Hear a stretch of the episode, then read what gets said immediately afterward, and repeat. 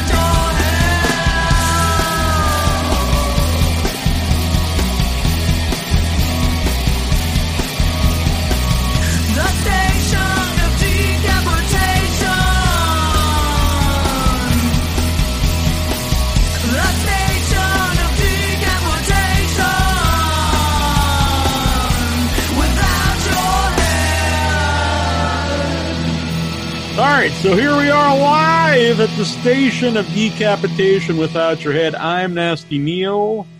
That would make me terrible, Troy. I'm treacherous Trista. Right. And uh, we have a whole we have the everyone here from well not everyone, but we have a lot of people here from Antimony, and I think it'd be best if they introduce themselves. Hi, I'm Jeff Young from Antimony. I'm Tyra. I uh, am from Antimony also. I'm Manny, and I'm also from Antimony. I'm Tara Hutchison, and I'm also from Antimony. God damn it! Whoa. Did you say Antimony? Antimony. I'm Danny Janelle, and I'm with Antimony sometimes. Sometimes. Uh, we'll keep you here though. I'm just lucky to be here. All right, all right. And uh, I'm Justin, and like the rest of everybody else, I too am with Antimity. You know, sometimes introductions might might also like lead into like the things we do, but we can save that for later, I guess. Right. Well, I was really trying to kill time here while I post the uh, the YouTube video. Yeah, That's fun. Mhm. but this is working. I know it's uh, we're delay here, and uh, it's not uh, the watch party, but we are live, and I'm um, posting this to uh, Facebook. And uh, this will be a terrible segment of the show because it's just me explaining what line I'm typing. But uh, we are here. All right, so I'm a big fan of Antimity. W- when did Antimity start? In theory or in practice? Introduce themselves? Sorry, I don't think everyone got to introduce themselves. They do. oh, I'm, I am We're very- missing Christian. Christian didn't introduce Christian himself. He isn't Scheinman. one of Yes. And I'm Amanda. Christian. I'm also uh, from Antimity, and Jeff and I do the audio stuff. Yes. Oh, he even explained what he does on Antimity. Yeah. He also explained what I do. Yeah. This isn't letting me share anything on, on the Facebook. I think maybe I'm banned or something on Facebook. So I don't know what's going on. It is a horror related channel. I wouldn't be surprised. I mean, realistically, uh, throughout a couple those two film festivals that I've seen so far, I did see a number of dongs. So maybe there's some strikes against your Facebook channel. So That is why that they're all. I have a, a secret channel that's you know quote unquote you know not really me. That, that, yeah, that, yeah. that I use to uh, to stream all the all the good content. So, Neil, you had asked uh, when Antimity had started? Right. Yeah, so uh, I, I think the idea of Antimity, and Tara, you correct me if I'm wrong, because sometimes my time frame gets a little skewed. But we've been we've been going at some form of this for what uh, four or five years now, maybe maybe approaching six, depending. Yes. And uh, more realistically, uh, we started really busting out the short films, which led to the longer films. That all started uh, back at the ass end of about, uh, I want to say 2017, maybe early 2018. And we've just been pumping them out ever since, you know, until everyone uh, went into quarantine. Until we died. We literally Yes. came out until we all died. We're like, it's our last one. Just hang on. And we're just like, And after the last one, we're just like, all right, guys, we gotta just rest. yeah, really, really, we were ant- we were Antimity before we knew we were Antimity. We were we were always working on something, sometimes together, sometimes in our own in our own facets, but at all points we would interconnect, and it's like we should make some movies, and then we started. And we got really going, and it's just kind of never been a, a non, it's been a nonstop uh, train ride since. So yeah, the last three years up to five years, we just been going at it, and uh, it grows and grows and grows, and it never stops. So I assume all of you knew each other before uh, So you got together. Not entirely. I think.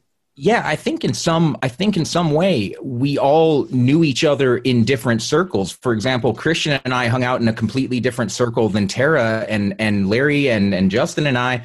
And through the years, we all kind of brought these different groups together to form to form. I mean, I I didn't before last year. I don't think I really knew I had met them, but I didn't really know uh, Manny and Tyra.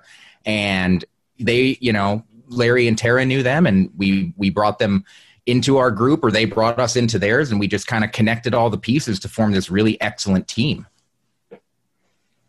So, uh, what is everyone's background like in uh, in acting or, or in horror? You know, the, the, to get involved. Well, we'll start with Danielle. Uh, you know, I'm I'm next door neighbors with Antimity, and I was fortunate enough to meet Larry and Tara uh, through doing cosplay, um, and they brought me on to act in my first films with Antimity. So uh, that's just been amazing, and that's kind of how I got to meet everybody. And I, I met Jeff and Amanda and Justin ahead of ahead of Antimity starting. So uh, I can definitely corroborate their story that this has been a dream for so long, like so many kitchen nights, like we should make movies, Right. and so many good ideas. Uh, but actually getting to see uh, the idea to fruition has just been incredible. Uh, I'm more of a, a team spirit captain most of the time.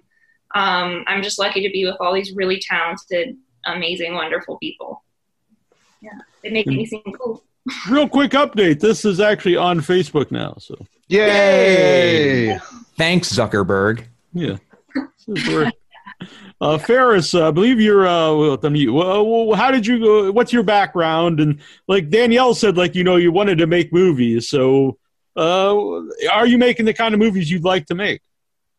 Yeah, absolutely. So, uh, my background is I'm a fabrication artist, and uh, I owned a local shop in downtown Mesa. That's how I met Tara and Larry, uh, and we've known each other ever since. And it's literally from that time we were making creative projects together. And uh, I was just kind of a supportive friend that was just like, I have fabric and glues and staples, and then we can put things together and we have no budget, but it doesn't matter. You know, let's just make cool shit and put it out there, and people are going to love it. And luckily, everyone in this group is so gung ho and outgoing that it works out really well. Yeah. But yeah, known these guys for a long time, but I'm just a lonely artist. I was thinking it's kind of an obvious thing to say, but I was saying the show like uh, it's one thing to think about making something, but until you actually make it, it's not anything. And so, Right. just to go out there and actually uh, make something. That's an right, yeah. Absolutely. And it's fun with this group because we're always trying out different things and just kind of like throw it against the wall and see if it sticks. If it doesn't, we'll try something different. Right. It's really amazing. And that's how we come up with some of our best stuff.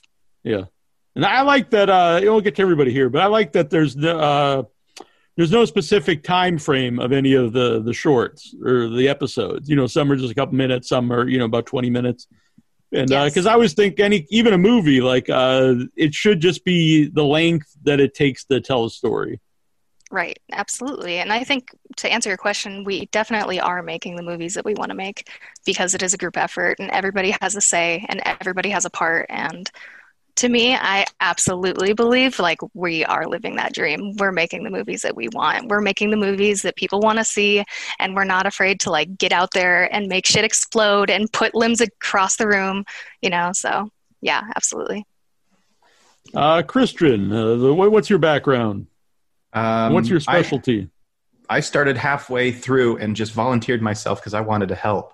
So I didn't start until uh, vinyl, and um, I started on the second day of it, which was good because Jeff passed out halfway through, just being heat exhaustion or whatever. Uh, so I ended up taking over audio for him. But I think that's kind of what I wanted to do anyway. Um, and I had been asking Jeff, "Hey, if you ever if you guys ever need any help, let me know because I'd love to help." So I just offered to help out of being able to do something, um, and then I just stuck with it. I offered my house a couple of times, so they used my house for the Halloween special, the first half, and that really fancy house was mine uh, or my mother's, and uh, also for Dead Letter. Um, so I was able to provide a set, which was nice. Yeah. Uh, are are um where where do you guys film? You know, most of the episodes. They're, are at everyone's houses? No. Most Oh. of them are at the Antimity studio. Um, you know, whatever we can work right there, that's where most of the equipment is. Um, and then if, if we need to shoot, then it's a group conversation like, oh, you know, where's the location? Or Tara will scout something, or, uh, you know, just, just whatever works, whatever's needed to tell the story. It's Uh, mostly smoke, smoke and mirrors and flats. Cover up everything. Right. That's so the truth. It's There's amazing. literally a lot of smoke. Yeah. yes. Yeah. Fog you- hides Which everything. isn't a complaint. Just, you when know. you're in the middle of it, a lot of times it's fine, but it's like the next day where you're like, why do I feel like garbage? Oh, because I was manning the smoke machine for five hours straight and my lungs just don't. Oh, the Antimity plague, it comes upon you. Hmm. Justin, are you the smoke man? Are you the are you the is that your So, background? so I am the a li- I'm fabricator a, and we have the smoke man. one of the one of the things you'll find I think when you delve deeper into the our whole team is because we're so small everybody wears multiple hats so everybody has like the thing that they usually that they do the most of the time but everybody does everything so for me my background is writing ironically enough I only wrote two of the Antimity tapes total but that's just because of the way production was because I have a background in novel writing because I'm trying to build a career as a you know science fiction fantasy author. So I'd never really written scripts before, and then this whole everything starts up um, because I've been friends with Larry and Tara before this. Another common thread I think you'll find throughout all of our stories is that maybe they wouldn't admit it, and I can charge Larry with this because he's not here. But Larry and Tara are like a black hole. They just start gathering friends together, and it just so happened that all of us have the diverse enough set of skills to like push forward with this vision. So I, you know, I've written a couple of the the tapes that we've filmed. Um, I also, when it's on set, I do behind the scenes photos, um, so we can have a record of cool things that have happened. I'm going to probably purchase another camera so I can do behind the scenes videography to have a little more content eventually. I guy. I'm a production. You could probably call me a production assistant because anything that needs to like be picked up and moved around, or like in cloud, I was like one arm of a body in that body pile. Oh yeah. And then for like the past like three or four, maybe five that we did, I am uh, craft services, planning out meals or giving Tara money to buy food for for the crew. But the last one, like I did, we did two weekends for Cloud, and I basically had meals for the whole thing. So that's a little bit of it everything. What were you saying, Tyra? Sorry. Oh, I said um, he was he was absolutely throwing down his delicious health food. Oh, all right, very good. What, what what's what kind of food you make? So crock pots are your best friend. I, I agree. So I- I one, want- I think one day it was some chili. Um, yeah, I think I did for one day. I did broccoli cheese soup and sandwiches. I want to interject on that for a second. The broccoli soup was amazing, but it It was stanky. in in was yeah, hindsight is twenty twenty. It's not good to have a, a set that smells like farts all day. yeah, it smelled like farts. That was before everybody ate the soup. So you know, I mean, I and ate there was soup. goo. There's also goo everywhere. There's goo all over the place. Everything smells like coconut oil. There's liquid latex, blood on the ceilings. Blood And everywhere. chocolate syrup got involved at one point. Chocolate strawberry syrup. Yeah, Strawberry syrup. we So ran is this for the movie or the crock pot? yes. Yes, this yes. is just a Friday afternoon yes, on set. Yeah, yeah. We weren't we weren't filming. We were just playing. Yeah, it it smelled awful. I gagged several times. Not lying on that set because of all the like mixtures of things. I think there was like cornstarch on the walls too, mixed with liquid latex, mixed with real paint, mixed with strawberry syrup, chocolate syrup, and just makeup like lipstick to make it look like dead body goo. And the mixture, oh, it was horrible. How about the cleanup on that? Because if you you know if you're using someone's house, I assume you want to clean it up. I was the That- one. Who, it was my or house. depending on whose house it is, I guess. No. Maybe, you know, I I cleaned care. I don't know. Tarps are your best friend on set. That's the nice thing about tarps is you can just like splatter whatever the hell you want on them and just roll them up and throw them away. Yeah, Tarps and a cheap tape. run of and a cheap run of carpet. Yeah, that the can Yeah. cheapest the of. cheapest carpet you can find at Home Depot that day. Yeah. Put a tarp underneath it, you're golden. Good. Uh, Manny and Tyra, like, uh, what, what's your background? Go first. Um, so I actually did um, some modeling for Tara, but I met her at my nine to five. So um, we were coworkers, and um, it was at this place that I'm so happy to be away from now. And um, I'm just so glad to be part of the uh, the team where we're, you know, able to uh, do some horror stuff together. So she brought me in through through nine to five. So yeah, but I do makeup. How about yourself, Manny? And uh, I met the uh, I met the team through Tara. Actually, she met them first, and then I just you know a couple times when she was over there uh, doing modeling gigs, I'd like you know just stop by or was dropping her off or picking her up or something. Met the team, and then uh, we came on. We also started on vinyl, uh, so that was Oh, our yeah. first project with uh, Christian.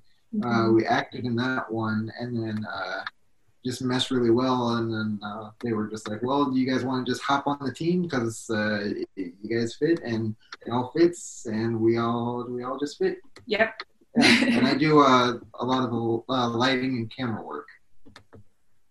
Manny Uh, is very agile, and so is Tyra. They're like He's the dodging fast- things all the time on sets. It's, they're the fastest couple alive. We're, we're also the youngest ones in the team. Oh, yeah, This is yeah, this is true. Your guys' bones don't creak when you bend over. Hairs on everyone else. Which is ironic because uh, Manny's the one that always has knee pads on set. The rest of us need to have knee pads, our old bones. That's why our knees creak. We didn't wear them. Mhm. Has there been any injuries on uh, any of the, the films? Ma- Um, Nothing serious, but Um, I I think everyone has gotten hurt in different ways doing things. Uh, We've all gotten never- heat stroke emotionally. sure. Emotionally.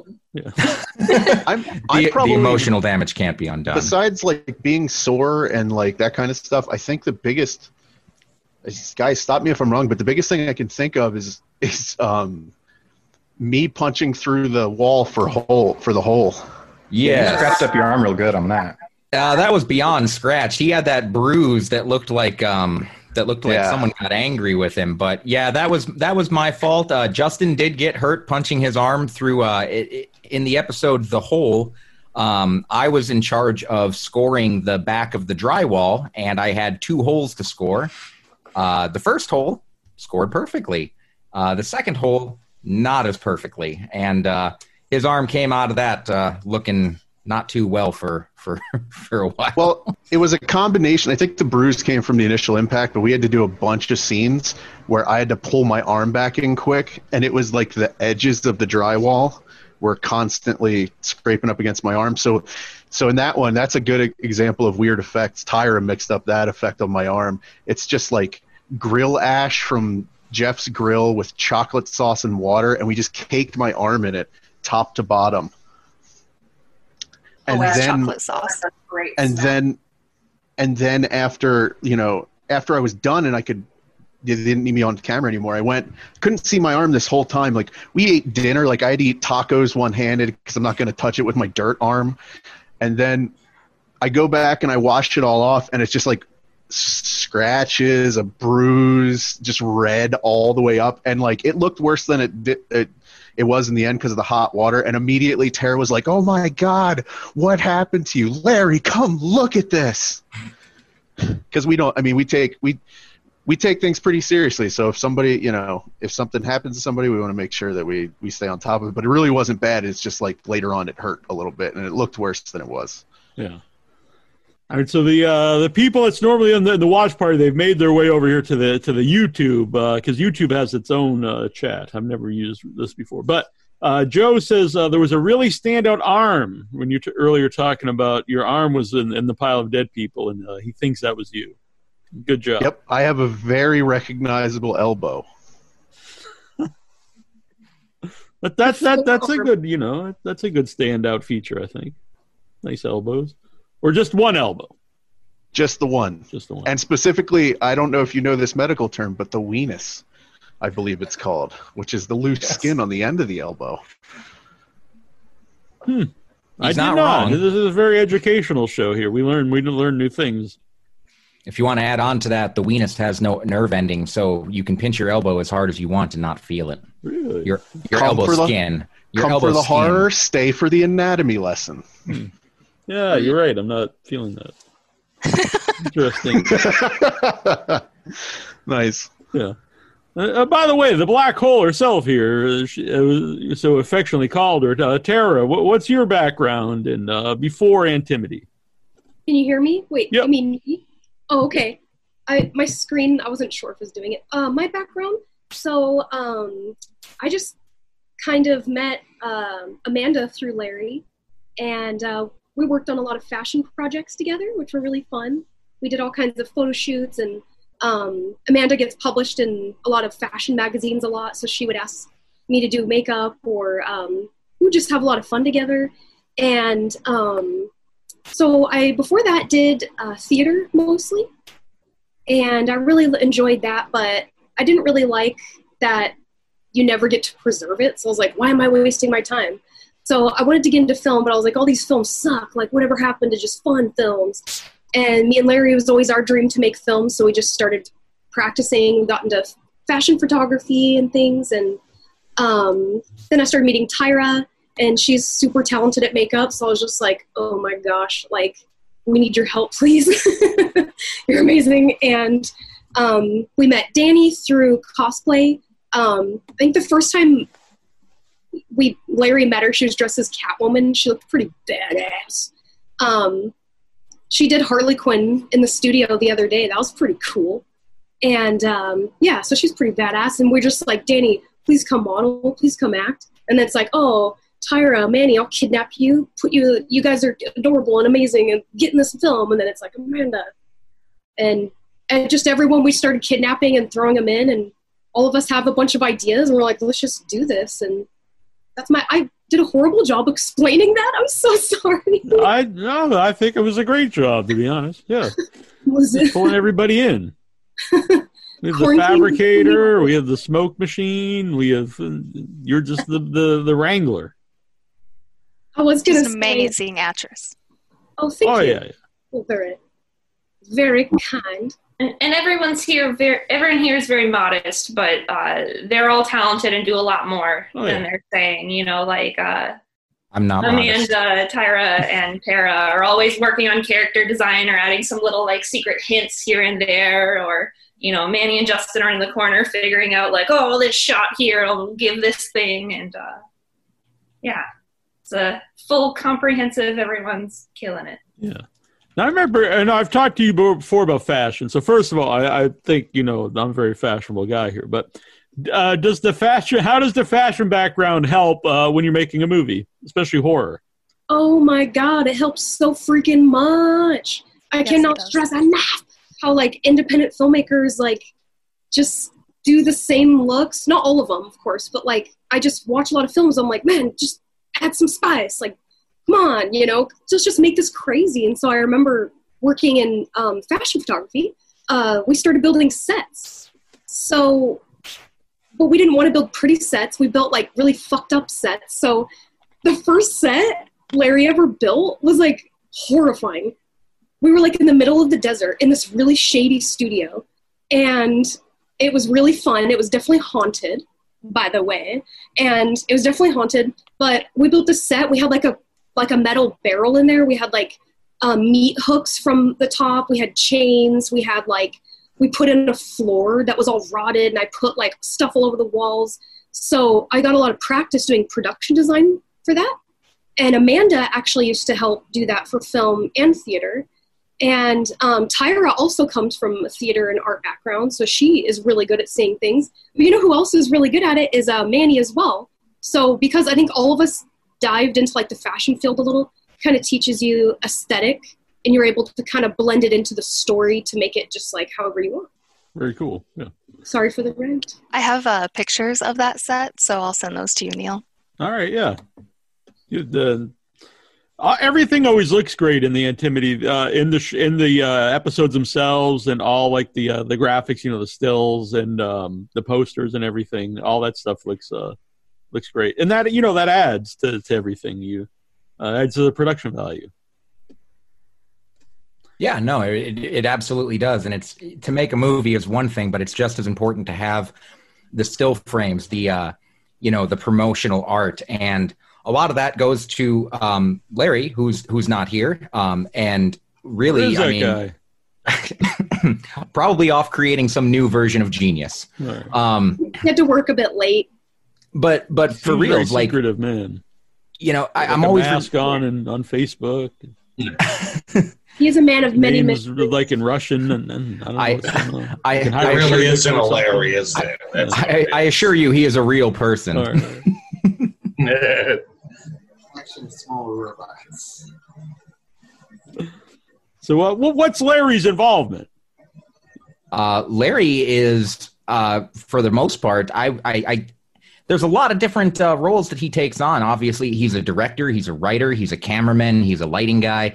Uh, he does sound, he does post production, he does editing. Editing is the most important thing that he does, uh, aside from directing and all the other things I mentioned. Yeah. Because without a good editor, I mean, uh, honestly, editing can make or break the movie, and and I have sat in the editing bay with him and just watched him work, and you know, being familiar with uh, computers, technology, that kind of thing. I just watch him, and sometimes I'm struggling to keep up. I'm like, man, you are on this, and if it, it, and then aside from that, he does like the promotional art that you're that you're talking about. Like that's that's a lot of that is his creation. If not, I think all of it is his creation, and it's it's uh yeah his world so he just he takes the reins on a lot of stuff and and the the the way i would sum it up is is showrunner. Without without larry a lot of this is not possible. I mean individually we can all come together and make something but larry is the glue that i feel really binds us and this group and gives us our focus and our drive you know? Um not not every not everyone was super inspired to start up and larry kind of gave a lot of people uh me specifically that kick in the butt where it's like come on man let's use this talent. And if you going back to your earlier question about antimity starting and all that like larry it has always been his dream to make movies since he was a kid. So it's it's been a slow burn. So he went through some stuff like he did photography for a while and now he's you know that's one of the reasons that the stills look like some of the promotional material looks very good is because he did 10 years of fashion photography.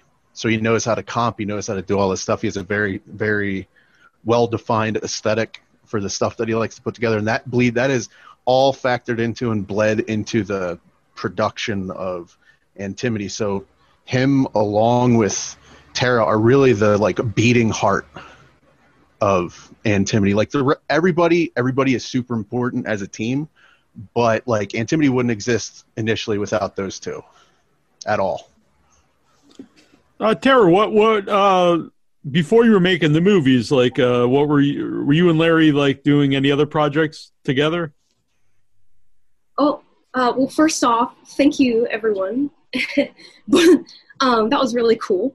And um, but yeah, but to answer your question, yes, um, we were always just insane. I guess like we the the minute me and him met, it's it was just like, hey, want to do some shit? we're like, yeah, okay, and we just like never stop. Like we're never we never go out. We don't leave the house. We just are in the studio and we just only plan ideas and plan projects. Like that was just fun. Like I met him um, when he was doing a play about zombies.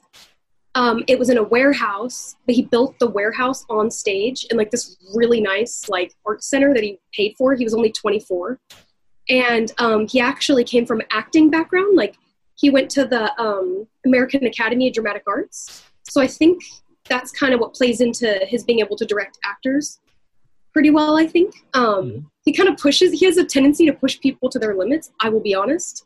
There's times on sets where I'm all, where he's just all, do it again, stop sucking, and I'm just like, but I'm an actor, and then he's just like, no, you're you're looking like this, and then finally he'll show me, and I'm like, I'm a fool. You're right, and then I I'm like, okay, I'm not even that good. He just like made me better, like. But so I think it's because of his background, he can kind of see, uh, get those um, emotions out of people. Um, he did that a lot in photography too, like making people stretch their limits, like stop being self conscious and just have fun. Um, so we did the play, and uh, that was really fun and crazy. It got a really big reaction. Amanda, uh, in the end of it, uh, comes in in a SWAT mask. It was very experimental. She comes in a SWAT outfit, and we didn't have like a bow in the end. we just told everyone to get out. So I was like dead on the stage because I got shot. And um, Amanda just comes in, starts and like shoots me again to make sure I'm dead. And they even had like the sound effect and everything. She grabs my foot and starts dragging me over zombies' bodies. And then the audience is just all, she's all, what are you guys looking at? Get the fuck out. And they're all, oh, oh, like all these people. She's all, get out. And they're all, and so like she was like acting like SWAT and they were all scared and everyone left. So we all, I think, really like experimental art, you know. So even before Antimity, we were experimenting with a lot of different things. We just kind of brought it all together into one place where we could all do our individual goals um, in one place. Uh, I st- I don't I, I did not steal Joe's question because we're he sees us in a little bit of a delay, but he asked about the uh, titles and, and graphic design. But I don't want to seem like I just stole his question and didn't uh, uh, credit him for that. But uh, yeah, everyone. Uh, AJ also says he loves the posters. Uh, Joe says uh, Antimity is such a great, consistently unified vibe. Often kind of seem uh, seedy but fun. Uh, That's how I would describe Antimity. True. Yeah, that's absolutely it. Just like Weird. dark, disgusting, and amazing. Weird people making weird movies for weird people. Right. That's why I was drawn in, I guess. Uh, Trista or Troy, do either of you have a question for uh, the Antimity players here? Um, are you guys still able to shoot with COVID right now? Sadly, no. We haven't been. Uh, only just recently uh, have we all. Um, well, actually, what brought us back together for the first time uh, since we quarantined ourselves was uh, the Without Your Head uh, second film festival. Uh, Larry, Tara, Justin, Christian uh, actually came over to um, where Ferris and I live, and uh, we got together for the first time in five months. And now that we are kind of out of that bubble. We don't have anything lined up to start filming again immediately, um, but it it opens the doorway for that possibility a little, you know, just just sooner, because we we really do miss making the movies, but. We didn't stop working on things just because we couldn't make our movies. There are several uh, pro- underlying projects that are going on actively. Uh, myself, Ferris, uh, pretty much uh, Manny, Tyra. I know Manny and uh, is it, I think through a chat we you said you were making some music. Uh, Larry's been working on tons of uh, 3D uh, graphic stuff. Um, new, I wouldn't even call it a website. Basically, world building for something for people to in the future interact with. A lot of projects that we had to supplement in place of the filmmaking, um, so that we didn't go crazy. It sucks that we couldn't make our movies, but we're making stuff. We're still having a lot of fun. I mean, the show never stops.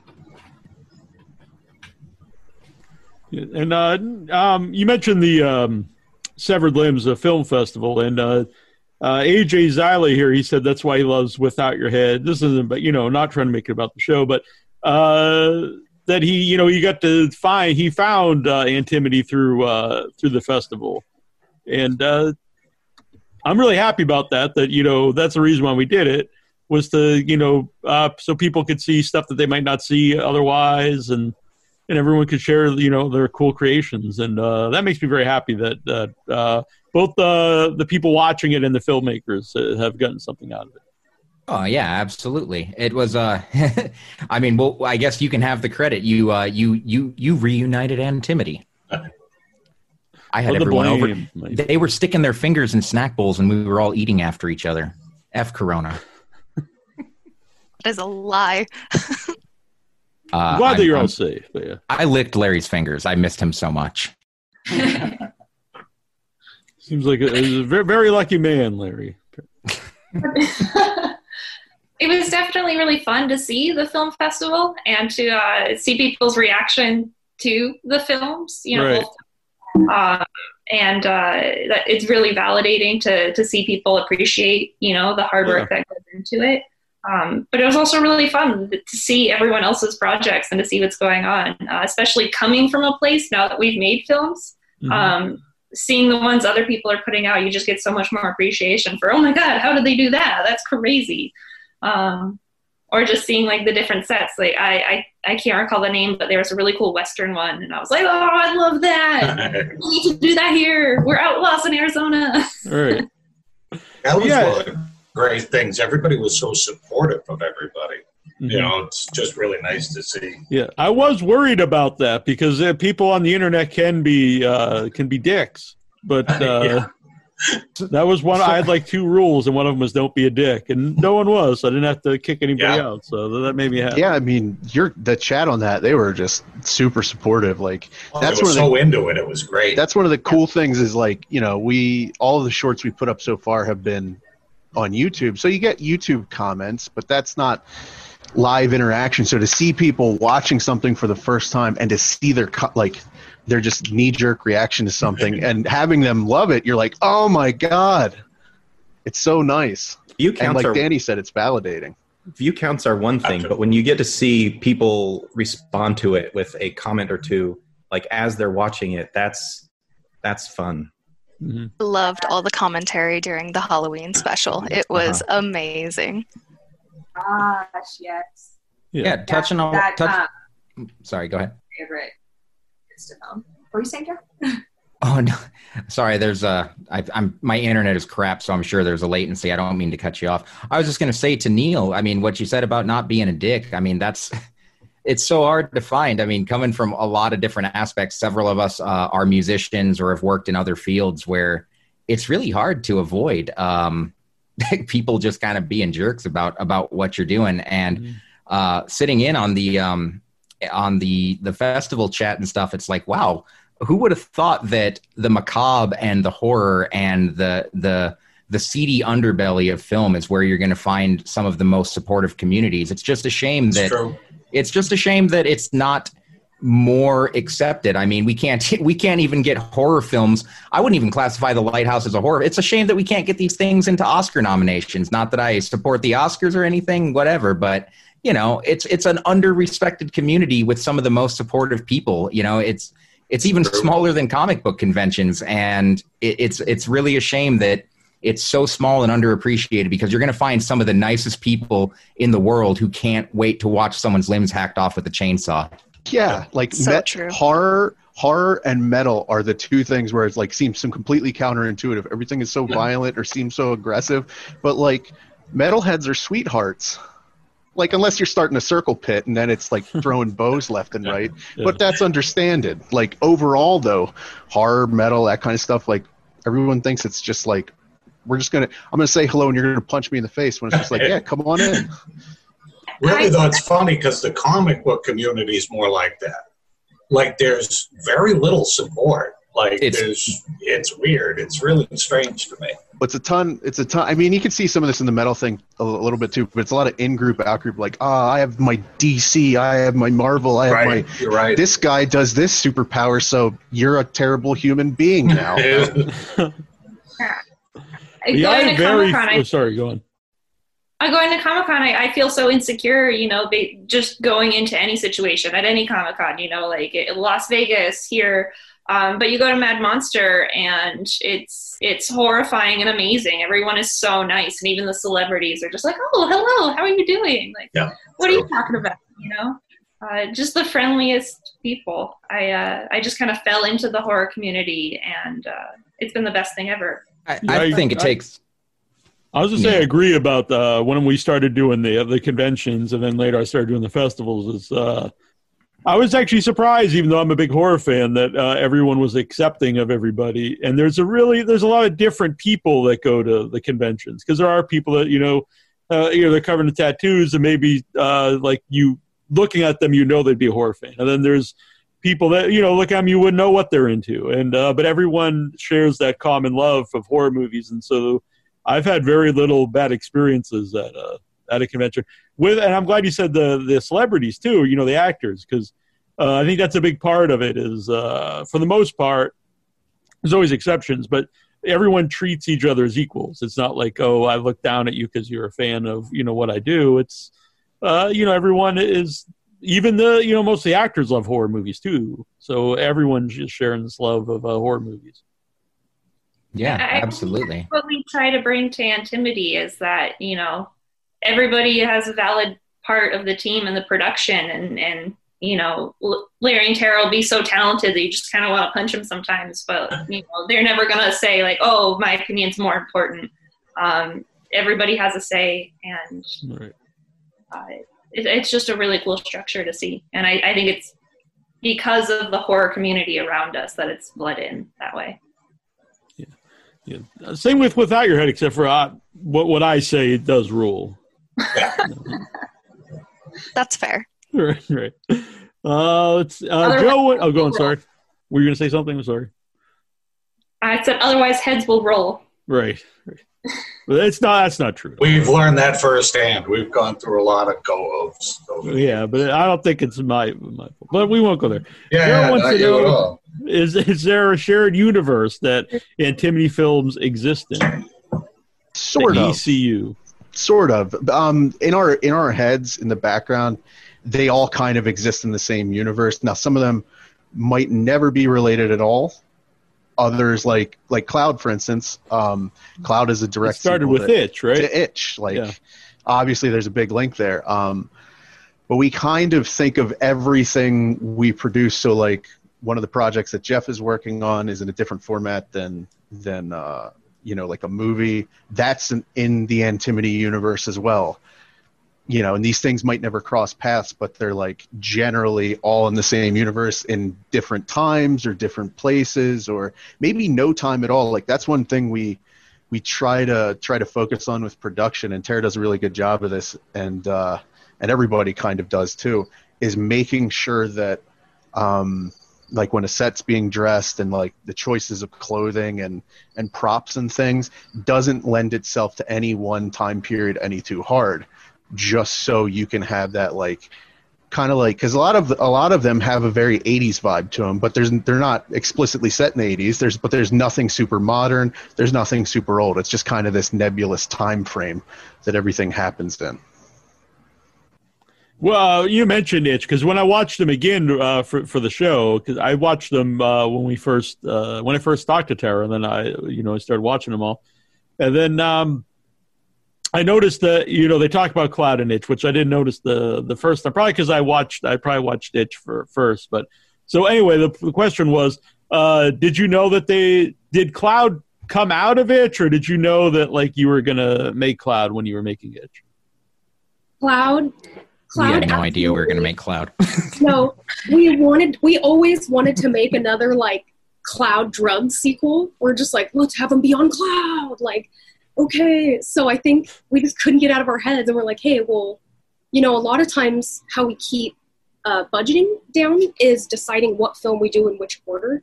So some films were like, hey, we can't do this one right now, but we need to do it after this one because then we'll have this, this, and this. And we're like, all right. So we just kind of like switch things around and do things whenever we can do it at the best. So we put it off, put it off, and then finally it's like, let's make a cloud movie. And so Larry, you know, wrote it and he wrote it with Summer and Sky, the original characters. And we're like, okay, we can only do this if we can get the original actresses, Danny and Leah. And so they agreed, and we're like, oh my gosh, yes. So he wrote them into the end of Cloud.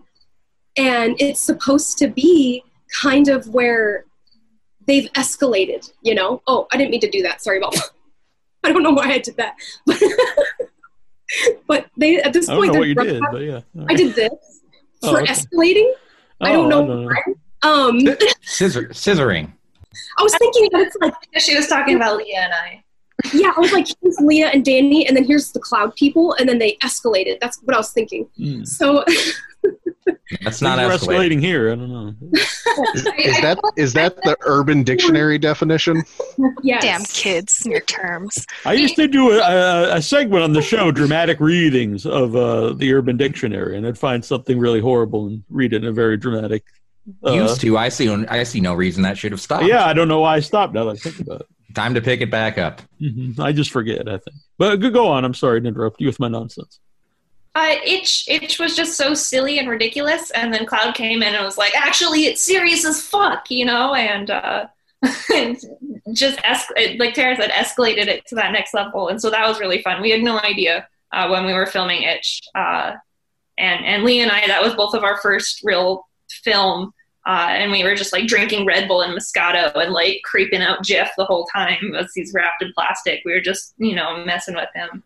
Um, so it was really fun and we had no idea it would turn into this giant wonderful production uh, that was you know the longest production i think of antimity Uh, Parker Peters, he just wants to say that he uh, he loves uh, Trista Robinson and Echoes of Fear. It's a great movie. Wow, that is uh, lovely. Thank you so much. Yeah. Uh, Joe uh, says, I imagine the peeps and Cloud drive a 70 Chevy van with airbrush art on the sides. But then Summer and Sky seem very early 90s, alt rock scene, but it works. That, uh, yeah. That might I mean- go into the timelessness of what you're talking that and that's great that that's the uh, that that's how it's perceived because keeping that timelessness uh, with a few accessory or with a few exceptions i don't know if you ever noticed we don't really put cell phones in our films uh, I think cell phones ruin movies. Cell phones do ruin movies because a- any modern movie, and I've seen um, a lot of PG 13 modern horror movies, the cell phone can always save the day, but somehow doesn't. And it always raises that question why didn't they use the cell phone? Yeah, they clearly exist. There's always two problems with it. Either it's in the movie and you could just end the movie. Uh, also, I just I don't find it interesting watching someone on their phone in a movie. No, really it's it's it's not. exciting to me. And, and it's And- uh, or there's a scene where they get rid of the phones, and it's usually like completely like you could tell it's like put in there, and it doesn't seem natural at all. yeah. Oh, the phone. Oh, here's a suddenly got bag. Everyone wet. throw their phone in here for some. Yeah. Uh, Larry and I had a discussion once uh, about cell phones, and the conclusion was we didn't know that cell phones didn't exist before we started making the, these movies that we're making. So we kind of came to that conclusion later on, but we kind of saved ourselves accidentally because a cell phone has never really saved a situation. A cell phone has only made a situation worse in the Antimity films. Um, with the exception of hands, in which case a phone call distracts Tara's character from having uh, her foot grabbed by the hand and she answers it. I guess that would be the exception. But if you see a cell phone, it's usually only to make the situation worse. I'm gonna remake all the classic horror movies, but in modern day with cell phones, and they're just gonna they're all gonna end in like a minute because something's gonna happen. The guy's gonna call somebody, and then the Right, killer right. runs We got off. Dracula over here. Yeah. Come help us. Yeah. That's Well- my version. Yeah. D- d- Does anyone remember like five years ago when murder clowns were a real thing? Uh, 'cause- Yeah, yeah. Well, yeah, yeah. Uh, cell phones solved that. No more murder clowns. You just you just call the cops and just like, hey, there's a, there's a murder clown over on like 94th and 6th. I'm sure those run parallel. I don't know. Yeah. There's also a lot less. I know people are into Bigfoot. But there's a lot less Bigfoot pictures. Used to be there'd be all these Bigfoot pictures. when people Mhm. Really had a, You- a, a camera, but now everyone has a camera on them. There should be uh, all kinds of Bigfoot pictures. Yeah. All those mysterious creatures. Maybe like he hates cell phones too. He's known to, to avoid. he finally got- Sasquatch and moose. I don't think moose really exists either. Bigfoot finally got so blurry he was unphotographable. Hmm. Just Maybe pixelated shaded. until he was nothing. Right. Sasquatch is an analog ape in a digital world. There's a lot It's more. very profound. there's a lot more Bigfoot. There's a lot more Bigfoot um, sound clips on the internet now. Have you seen all those creepy videos of people that are like, "I heard this in the deep, deep woods, 40 miles in the wilderness," and it's like really creepy, and it's like mimicking everything they're saying, and they showed it to an animal expert, and they're like, "That is no animal I've known." Man, that's not. Guys, It's it's horrifying. That's just aliens trying to lure you in the woods so they can get you. Maybe That's summer Bigfoot's working with the aliens. Or nymphs. I hope so. My mom accused me of uh, having a, a wood nymph girlfriend because she's like, you're always walking out like for miles, like ten miles, in the middle of the night, the day, uh, all hours a day. She's like, I think you have like a a, a wood nymph girlfriend out there. I like that. What? Wait, what? You just wandered out into the you wandered out into the forest? Oh, all the time. Yeah, I walk all all hours of the day. That's how I. That's how I lost the, the weight. was I A good walk. walk. A, hey, a good walkabout is good for the soul. I You agree. get murdered by a bear. Yeah, the people. I don't. This is not me bragging because it's not smart, but I don't fear like anything. And I'm not saying that to be cool or anything, but like when I was in Chicago and I I went, I'd go in the walk. I walk at like three in the morning, and my friend Matt was just like, "Neil, what are you doing? Like this isn't Cape Cod. You can't go walk in Chicago by yourself at three in the morning." But I did. But I have don't not like- been murdered yet. I don't like being on my porch at three in the morning, let alone walking around town. Right. But it, I, I do not have a wood nymph girlfriend. So if there's any wood nymphs watching, Take that, mom. Are you getting busy with like an oak tree or something, Neil? Did she see? Yeah, I was gonna with say that, that's a pretty big leap of logic to be like, Yeah. in the woods all the time. Well, Are you was fucking a tree? Uh, yeah, but Like, yeah. Yeah, Just we just really skipped. Cool we skipped all the pothole. that's why she got me this suit. I think to attract the wood nymph.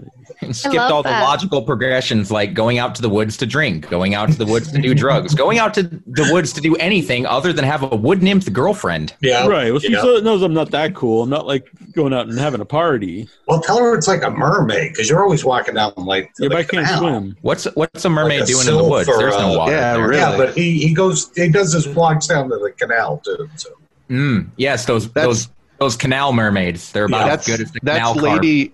That's lady in the water too. Lady in the water in the woods. That was a pisser. The a- canal. Yeah, but Paul Giamatti's good in that. I, I like just in I just like. I actually Giamatti. like that movie. I know I'm, Yeah. I'm in the in the minority of people that like uh, Lady in the Water, but uh, I It's like it. strange, and It's it's, like strange. yet an it's another in a long line of M Night Shyamalan, just being like, I look at it, uh, pretentious, but here you go, here's a fucking movie. I didn't Got plan your this money at all. again. Hey, the, Yeah. the, the grass dogs or wolves were fun. oh yeah, those things were great. And the dude with the big jerk off farm. What is this I- movie? Wait, I'm forgetting the big jerk off. Yeah, part. so am I. There's That's like an one. I swear, I swear that there is like one of the dudes. He's supposed to be like the protector. It's just a dude who likes to like lift weights, but he only does it with his right arm. I'm pretty sure. Like he's not. He's on o- underbalanced. He's got the jerk off arm.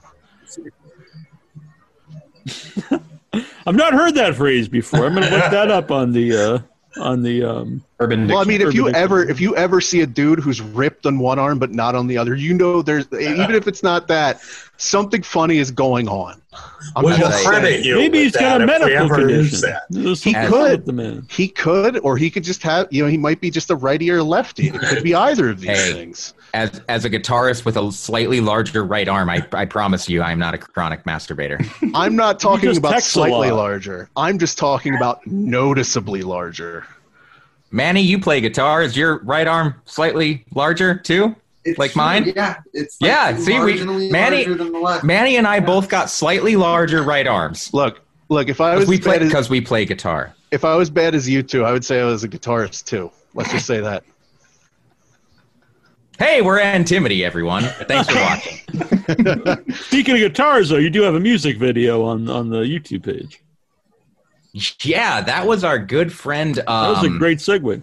Yeah, that was a that was our good friend uh, Ordovich. He is a local musician here in Arizona. Um, so I kind of I kind of hate him because I've been a musician for about twenty years, and uh, I I handed like I was setting up some stuff on a, a, a digital audio workstation with like a, a virtual studio instrument, and I put a little keyboard in front of him, and he played better than anything that I was doing. So, you know, musician resentment. Um, don't start a band together, but you know, just just hate him for being better. Uh, that music video was awesome. That was the finishing song of Cloud. I was completely kidding, Ordovich. If you're watching, I love you. Um, he did a great job, and then Larry, out of nowhere, just decided to make uh, that little uh, rotating image and put it in a music video format, and uh, it was cool. I, I thought that was really neat. We've never had a music video or an original song. Well, no, we've had we, that's our second original song. Like that's the second piece of original music that was composed just for Antimity, and it was so good. like, Who does the score normally? Um, well, there's a combination of ways that comes about. Uh, so we don't be with the with the first like 19 episodes they were happening so quick we didn't have time to score our own original music. It's always been something that we've all wanted to have scoring our own original music. I believe manny even wrote a piece of music that showed up in one of these. Manny right? Oh yeah, there was some background music for Cloud, just like uh, some music I made in the background. yeah like screaming metal. Yeah. And uh, okay, so we have three three pieces of original music because I wrote one, Ordovich wrote one, and Manny has written.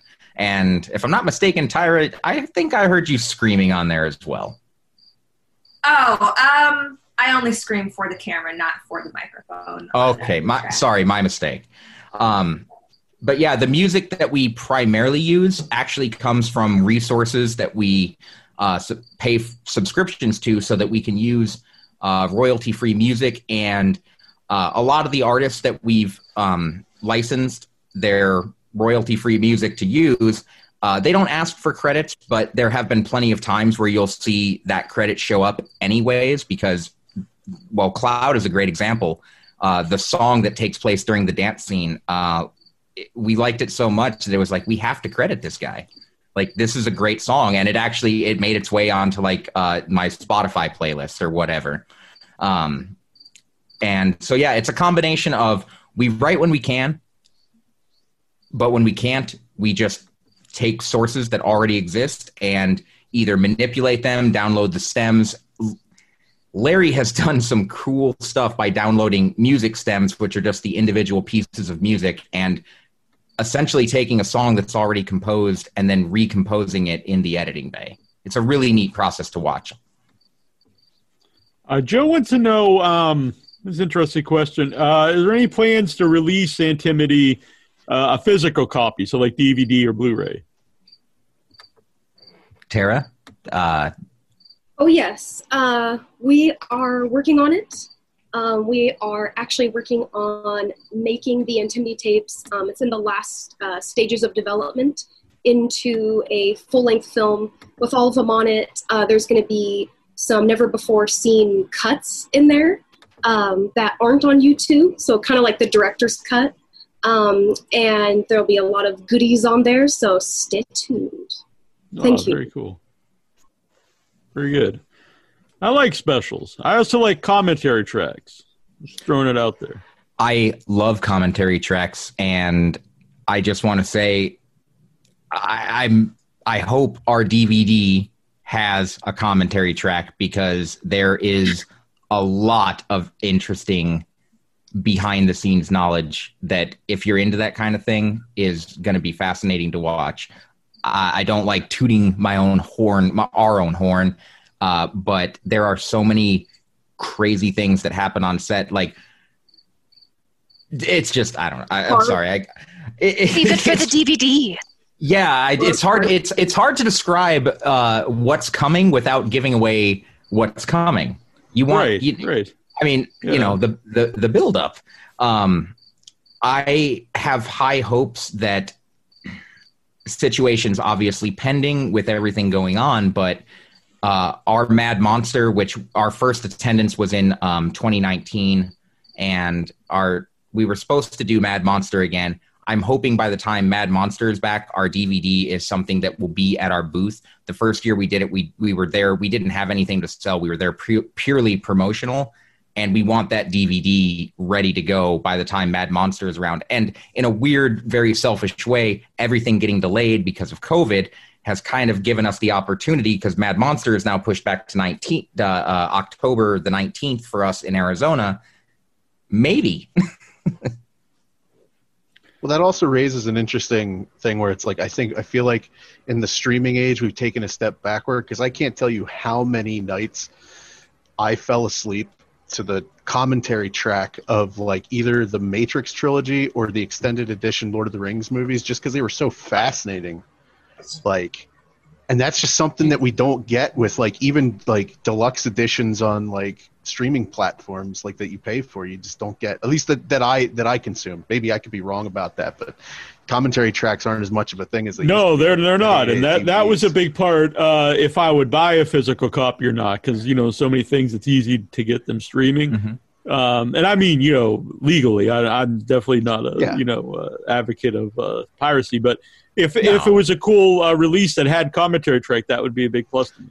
like back I in mean- the day i bought the clerks 10th anniversary edition because it had like five That's actually one of the tracks on best. Uh, yeah, it was, that's one It's of the so best um, releases because there's so much extras. There's different cuts of the movie. Yeah, you get the original cut where he dies at the end. Spoiler. same sorry, thing but- same thing for the matrix trilogy when they released all that in a box set they had like five commentary tracks and i always listened to the same one and it was where they brought in um cornel west and somebody else two philosophers to talk the philosophy of all three movies and it's just fascinating It's a uh, Sun. I don't know if you guys are familiar with the movie Sunshine, science fiction Yes. movie.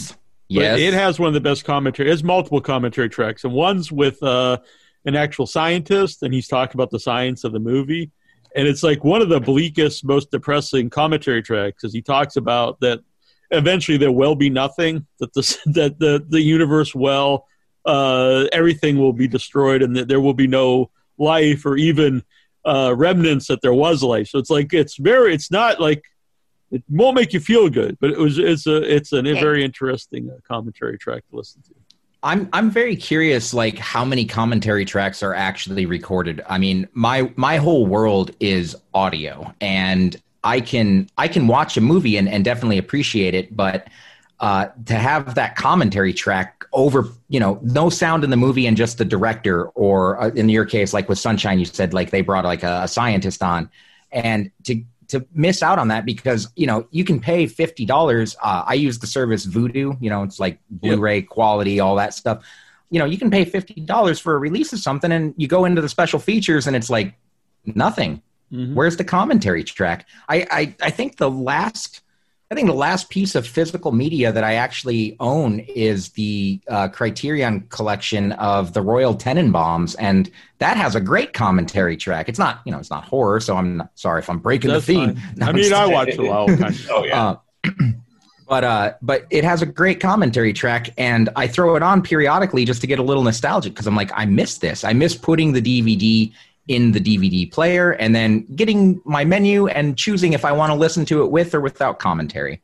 So, to the I guess the short answer to that question is, if there's not a commentary track, why are we even making the DVD?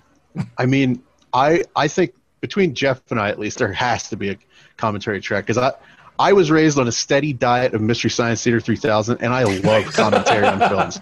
I spent so much time as a kid watching that, and I, I'm not going to watch the new stuff. I tried watching it, doesn't work for me. The closest I can come is RiffTrax because they still have the same kind of vibe. But man, I can't tell you how much time I spent to the point where like, and the most of everyone here so far could attest to this.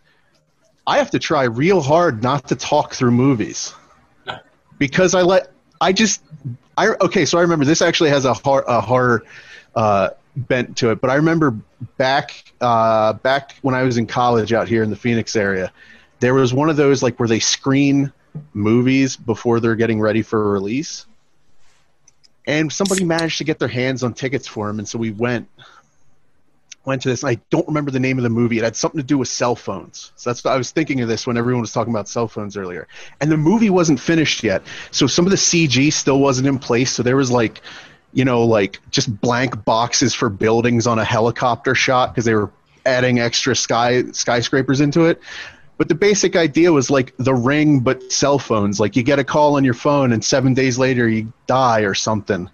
And I just remember is a packed theater and there's this scene where all the characters realize that it's their cell phones so they take them all and they drop them on the porch ground whatever and start stomping on them and i could not control the outburst that happened next. Not quietly i said mazel tov.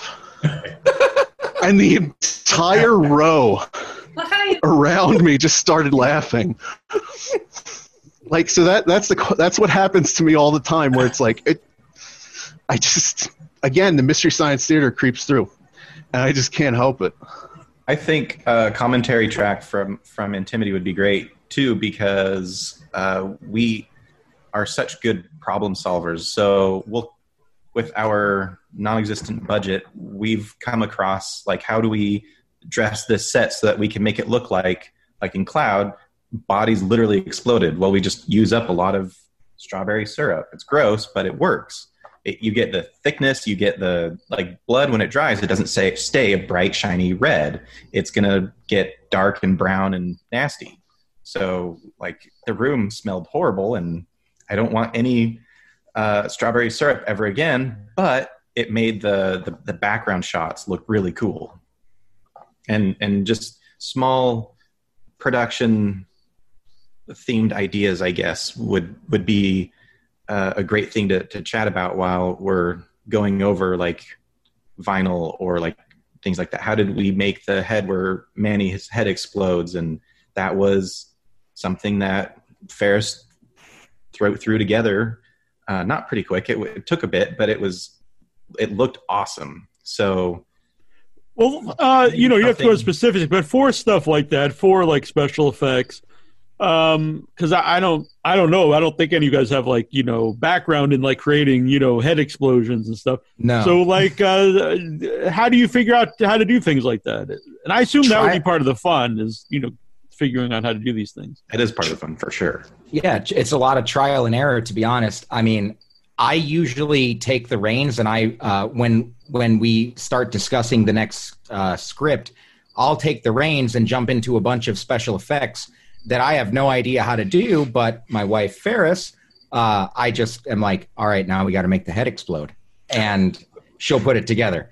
I volunteer. inevitably I volun- inevitably oh, sorry jeff inevitably it, it ends up with ferris making goop of some kind like Mm-hmm. there's always goop we can't get away from goop there's two Where's things the goop? there's Give it to two things that are always on set in antimity that's goop and coconut oil because tara greases everybody up top to bottom I yeah, and and Tara is also. I just want to make a, a, a personal note here. Tara is always goopy. I sat in a chair that she also sat in, and I slid right out of it. I, I was on the floor. I was like Danny DeVito in uh, Sunny in Philadelphia. I just want to be pure, covered in goop. You gotta stay moisturized. I'm moisturized. You're over moisturized. To answer your question, No, Neil, about It's like a the- slug, a snail. Yeah. To answer your question about the uh, special effects and like the heads exploding and everything, it's a lot of trial and error and a lot of combined knowledge between the team of uh, how we do these things. Like, obviously, we're on a budget, and obviously, we have to do a ton of smoke and mirrors because we're on that budget. So, uh, we kind of start with a base of okay, head exploding. That means we need to buy a mannequin head. We're going to cut the top of the mannequin head off how do we make it look like a brain and then everybody just kind of throws their ideas in uh, and we take $10 worth of craft supplies and somehow make it work Yeah. And a lot of times they're like ad hoc. So, like in Cloud, for instance, there's like uh, one of the shots where the the two leads are like they're doing cloud for the first time in the movie and they're like leaning back that whole thing with him dropping the cloud liquid onto a, like a looked like a burner or something like off camera that was me with my vape blowing into a tiny tube timed ti like perfectly timed and like i almost fell over because we did the shot like eight times in a row and i had to like in order not to make sound for the mic, I had to take a full lung, like double lungful of vape. They called action. I'm waiting, waiting, waiting. Okay, blowing through this tiny tube. So like, a lot of times when we're on set, like I- I'd say it's like 50, 60, 75% planned and 25% like, oh shit, we need to figure something out. A lot of uh, variability with the effects that we do. I want to I want to piggyback on that for just a second because I, I feel like there is one member of the uh, Antimity crew that has uh, not only are they not here but not has ha, they have not been mentioned and that's the Antimatubes. Uh, tubes, always tubes. Gotta have Uh, tubes. n- Gotta have the friggin' tubes. Ninety percent of our special effects budget goes into me buying some kind of tube. Uh, the the importance of a tube cannot be understated. If you don't have a good tube, A well greased tube. yeah, you got to have a greased tube. What makes a good tube? So Well, what, if I was going to go tube shopping, what, what would I Uh, look for? first, first and foremost, first and foremost, length, Thickness. Ne- thickness, Neil, I Neil, I'd like pliability. I always heard thickness was more important. N- Neil, I'd like to invite you on to my podcast, uh, Tube Talk with Jeff. I'm totally there. Yeah. Uh, it's all about the uh, the the importance of tubes on set. Uh, I have in the Antimity studio. I have uh, several lengths of width diameter tubes. Uh, you know, some of them up to twenty five feet, some of them as small as several centimeters. But the importance of a tube cannot be understated. Secretly, Antimity is just the front for Jeff's HVAC company that he's trying to build from the ground up. I was just sent a picture of a tube by Amanda here, Welcome. They're, they're modeling That- some tubes right now. and like Oh, a That- bowl, that a bowl of something. I'm not sure what's in. That's, Where, that's where's this goop, picture? Can we oh, the throw it up? goop, Can we, goop. can we, can goop. we throw it up on screen? Is that Or possible? pure cloud. Might have been Uh, yeah, I think I could share. A, We could, could share or the screen. Is that okay? I we could try. I mean, earlier we, with the some of the the uh, technical difficulties we had earlier. Do we want a chance playing with the setup at all? Yeah, I'm just concerned people see that I don't answer most people's private messages. This uh, and they're unread, but this interview has been hijacked. oh, Tara, Right. Tara well, I thought earlier she was casting spells or something with Danielle. I didn't know what was going Oh, on. she might. Yes, yes, we do that frequently. Yes. Yeah, No, no, these no, you- fuckers don't. These fuckers don't shy away from the witchcraft. Oh my god, no. No. Well, here we'll just go. There's a Here's uh, here's this. This is goop. Oh yes. Nice bowl of goop. Was that It's Brandon's like brain vomit. matter? I believe you can see a tube just slightly to the left of the bowl of goop. Yeah. Yeah, Ah. that is too. Not a straw. Here's There's a the tube. Hey, that's a good tube. That's a good tube. It's right fashioned out of the thing that sucks snot out of uh, dying Yeah, I was going to say. I see. I, I'm familiar with these. Unfortunately, when I uh, spent any, much time in the hospital. Yeah. Well, it's it's two pieces. It's the it's the baby sucker and the uh, the oxygen giver. And I'm I'm sorry that you were in the hospital. Well, thank That's- you. I appreciate that. I, I'm sorry too. I'm I'm glad you're not in the hospital anymore. Yes, uh, yeah, I am too. Maybe other people aren't at the moment. Uh, what's going on here? Uh, Oh, that's Nope. the set that Tara was talking about. The first set that they built in the middle of the desert that had. Uh, she was saying that it was awful, but it was actually a really lovely set. Hey, that mannequin's in our house. It stares at me from the from the mezzanine when I Where do you get the mannequin? Because I I remember this. Um, there's a thrift, huge thrift store in Boston. I like um, the Garment District. It's called. And uh, one time, because they have a Facebook page and they'll put up the weird stuff they get, and uh, they had mannequin parts. It wasn't like the head; it was like parts of like the forearm, and and it was they were just selling them by the pound, like two dollars a pound. I want to go there. Fascinating. Please take me there. Can we Yeah. go? Lucas. Yeah, actually, uh, mutual friends of some of the people here, um, Michael uh, Epstein and Sophia Castioli used to uh, get stuff for some of their films when they lived in Boston from the Garment Uh, District. Ferris, uh, can I can I ask And then that, there's also that this, which is more of the that- same, I believe. that particular mannequin uh, is that the mannequin that may or may not have been in that uh, movie from the '80s? Yes, that is it. Maybe. Yeah. You should you should share that story real quick because that mannequin may or may not have been in what was that movie where the mannequin came to life? It wasn't a Man- horror movie. mannequin? No, it's not. You should movie. show him your your corn mannequin. What? Not the porn mannequin. Your your other mannequin. That's like the porn one. It's the big oh. booby one right there. I I had don't to get kicked off up. YouTube. Stream banned. Oh God.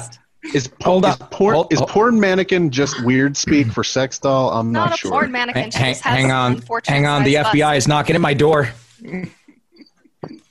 Oh man, this is completely random, but I saw for like the first time in my whole life. Um, I don't even want to talk about it. It was pocket pussies, but it was like body parts. I was like, can we get a list of Oh, like a. I've seen that people like not in person, but I've seen people. It's like a foot. It was weird. It was like the stump of an ankle. oh, like if you're if you're down. And I was that was fine, I was know? very surprised that there would be enough people that would want that that that would be made. Like I think maybe there's like one person in the world that would need that, but Made to actually someone really manufacture and make it, it was very cool. Can, can we ever can we ever have anything antimity related where fucking weird feet don't come up? no. I would like that day. It's just it's the ongoing it's the ongoing resonance with every antimity production. Well, especially Cloud and Itch, um, they all have those long tube socks, and that's part of the character design. So you're always looking at their dirty ass feet, you know, looking at everyone's feet. Like, oh, how bloody are your feet today? Like a Quentin Tarantino film. yeah. oh, maybe. Not not quite so long and like just like ooh, look at it. Right. I do want to say uh, Larry gave me a personal compliment because I did a I did a very brief cameo in Cloud. I was uh, corpse number three. Ah. Uh, and he he did give me a compliment. He he didn't tell any of you guys, by the way, because it would have just offended you and hurt your feelings. But he so did it's say, good time to bring it up now. yeah, yeah, exactly. During a live stream with all my friends, Uh, Airing the dirty laundry. he he did say, uh, Jeff, your feet looked the best with the blood on them. I was like, thank you, I thank don't know you. if that's a compliment. That's uh, everyone in Antimity has been in a body pile. That is Look, I, I'm going to take what I can get. Oh yeah. Body pile Be is a your new icebreaker. career is like yeah, a foot foot model or something. Now, then how did I get out of that? Because I haven't been in a body pile yet. Well, we put you to work immediately, so Oh, that's true. That's because you don't want to get your button down dirty. True. There's that too.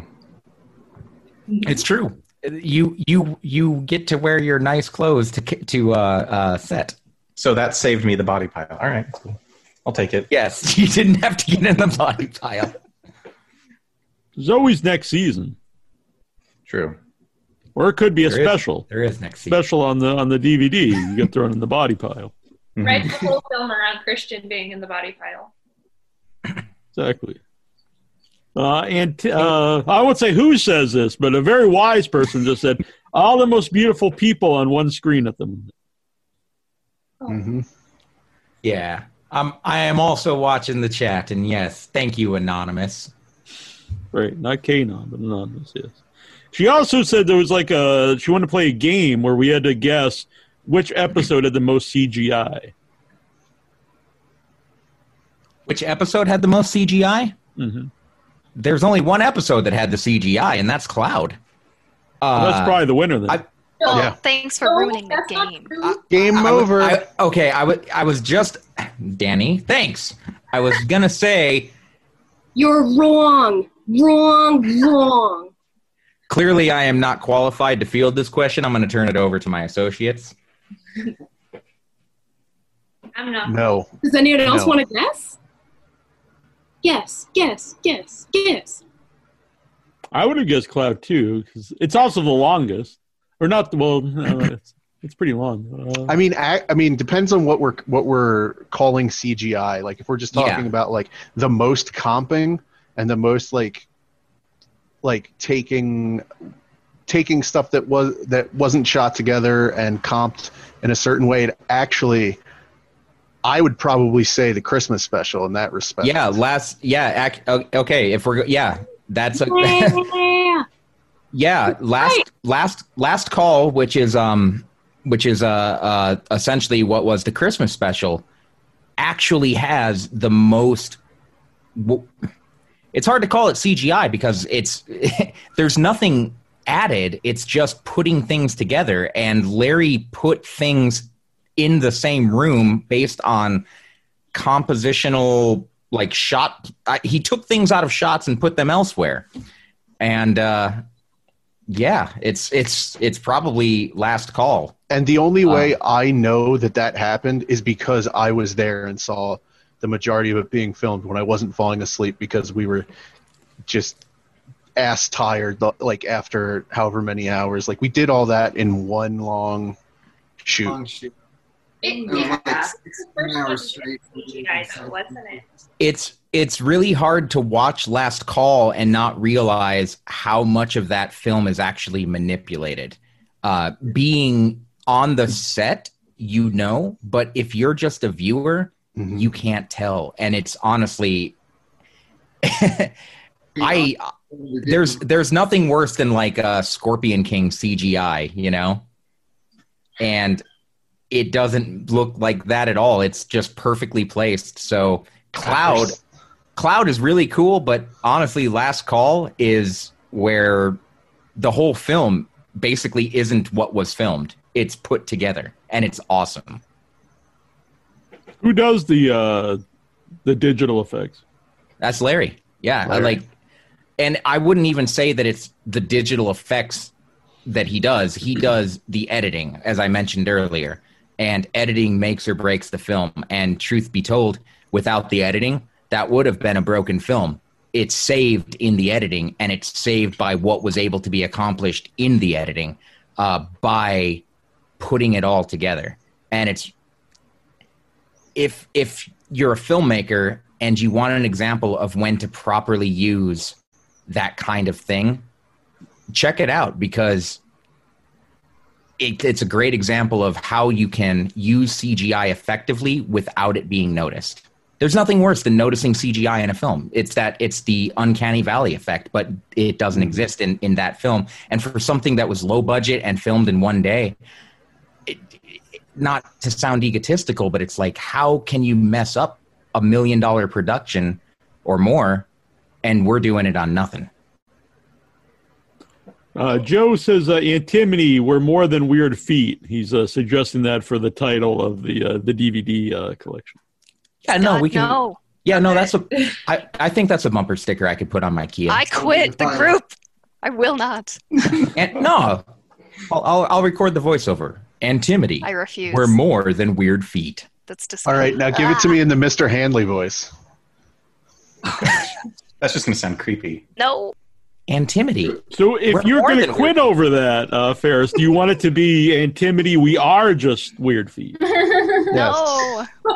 weird people making weird movies for weird people. Damn it. And it just so happens that those weird people have weird feet. I don't know what's so disappointing about that. God. With Well, it'd feet be weird. It Look. would be odd, I think, if a weird person had, you know, just nice feet. Look, who who doesn't want to end up on Footopedia or whatever it's called, where that Didn't even know website this that's exists. had I yeah, mean, there's a much there's, more verse than this than, than I am. well, look, we're we're so we're a bunch of weird people. Like there are a whole subset of people out there that love celebrities' feet, and there's a w- Wikipedia just for celebrity feet, and it's ridiculous. It's I, hilarious. I think Neil's feigning innocence right now because I remember the podcast Tara was on. We were also talking about her. Yeah, you you were talking. Well, you were also talking about Willem Dafoe's football dick. Like, uh, how do you not know about Footopedia if you know about Willem Dafoe's football dick? He's too busy on like Dryadopedia or wherever he goes. Oh, yes. Hey, what's well, the, what happened with the to, to, to explain with Willem Dafoe? There was like this really weird interview with um, the, the guy who made uh, Antichrist. I I forget his name. Um, It's uh one guy. Werner Hertz Warner no, Herzog. not No, no, no, no, it's it's It not Werner. um, oh, hold on. I anyway, should he's a really strange guy. He makes a lot of bizarre movies. But anyway, he Bit said that Patrick. originally in Antichrist they were going to film Willem Dafoe naked, but Willem, Da- I should get the exact quote. He said Willem Dafoe's penis was too large and and disturbing, which that was the really bizarre part to me. Like, Like, like what the hell's going on Yeah, here? if it has like a little face on it or something. That, Right. So it wasn't like I was googling Willem Dafoe's penis or something, but it was in an interview and uh, Ver- Vern something, I think his name, and uh, yeah, Lars Lars, von von Trier, Trier. here, and uh, thank you, Oh, Joe. okay. So, yeah, so it was a very that's a very bizarre uh, uh, thing to even say. Well, if you take that like bizarre experience, you can extrapolate that across everything we do, and that's just a standard day. Like we just we like all of us are weird in our own ways individually, but when you put all of us together, it's like a pressure cooker of insanity. And I think it's one of the only ways we are able to get all this stuff done is because we all get so crazy when we're together. Like every everything gets shut out. Like if we were if we were shooting most of these tapes in like a building that had more occupants, we would never be able to do it because there is so much like screaming and like I got to crack the door cuz we filled up the whole apartment with smoke like or the whole studio with smoke like all this shit we got to do that if it was a normal building like oh you're kicked out in a heartbeat. There was a there was a, was it cloud? There was something we were filming that was just a bloody tarp, and we threw it out in the hallway because we needed space to to get it the or block, and so it was. Thank goodness nobody came around then because it was just a tarp that was I remember red and, and uh, slimy. We also uh, filled up the hallway with smoke. We were using the smoke machine so much then that Yeah. yeah, even the hallway down to the staircase, the whole building was just Look, smoke. it's it's amazing what we can do with like like that we said earlier about tubes and everything, like ten dollars a tubing or something like that. Like we have a thirty dollar smoke machine that I bought on Amazon, and you get a half gallon of smoke, and we use that. We've used that on almost every single production, probably, like barring a couple couple random ones. Each has had a little bit of smoke in it. The smoke machine should definitely be here for this interview. Mm-hmm. Maybe next time. Save it for the DVD, maybe. Yeah. And I was just thinking, like, uh because I'm thinking of like ways to make a l- you know a little extra money here at the show. I could get set up the foot cam on, on like an OnlyFans page or something. You would absolutely get people paying to see your feet. That's just how the internet works. If you can picture it in your head, you've just spoken it into reality. Now there is at least one person out there in that world that is At- at willing least to pay and for at your the feet. most. Let's At be- least, if not more. You're gonna get so many unwanted messages or wanted messages, I suppose. Yeah, who knows? Hey, remember remember when we were My stream, it's just instead of our faces, it's just our feet. Same audio. Right. Yeah, the, the Hey, foot cam. Yeah. Hey, remember when Antimity was on a horror podcast to talk about movies? Look, We've gone full Quentin and Tarantino. we're living up to our tagline, man. I'm not Weird. the one who put the f- feet in the movies. It's you, it's you guys. I'm not complaining. I put a tie on for this. I think you, even the double wins or not. I know you and I Oh, are the only guy wearing ties. Neil, what's up? Look, I don't own a suit. I just have the fancy shirts. That's all. I don't wear. I don't wear ties. I, I, I don't either. I, I stole this. So, uh, is I know uh, when I talked to Tara before, there was uh, an idea to do a feature. Is that still? Uh, I know things have changed since then, but uh, would that is, is still something you'd like to do at some point? Our intention was always to do a feature. We we started with filming a feature that got the whole thing rolling in a way. We we started with what was intended to be a feature. In fact, uh, there is actually a rough cut of that. Not not quite feature length, but I have seen it, and it's it's not bad. I think it I think it could actually be bonus content on the DVD, Larry. Uh, Maybe. uh, um, yeah, of course we intend to do a feature, and um, it's always been our dream to have a you know a ninety or more minute movie that it it just tells the whole story, whether it's part of the continued Antimity universe or a standalone story.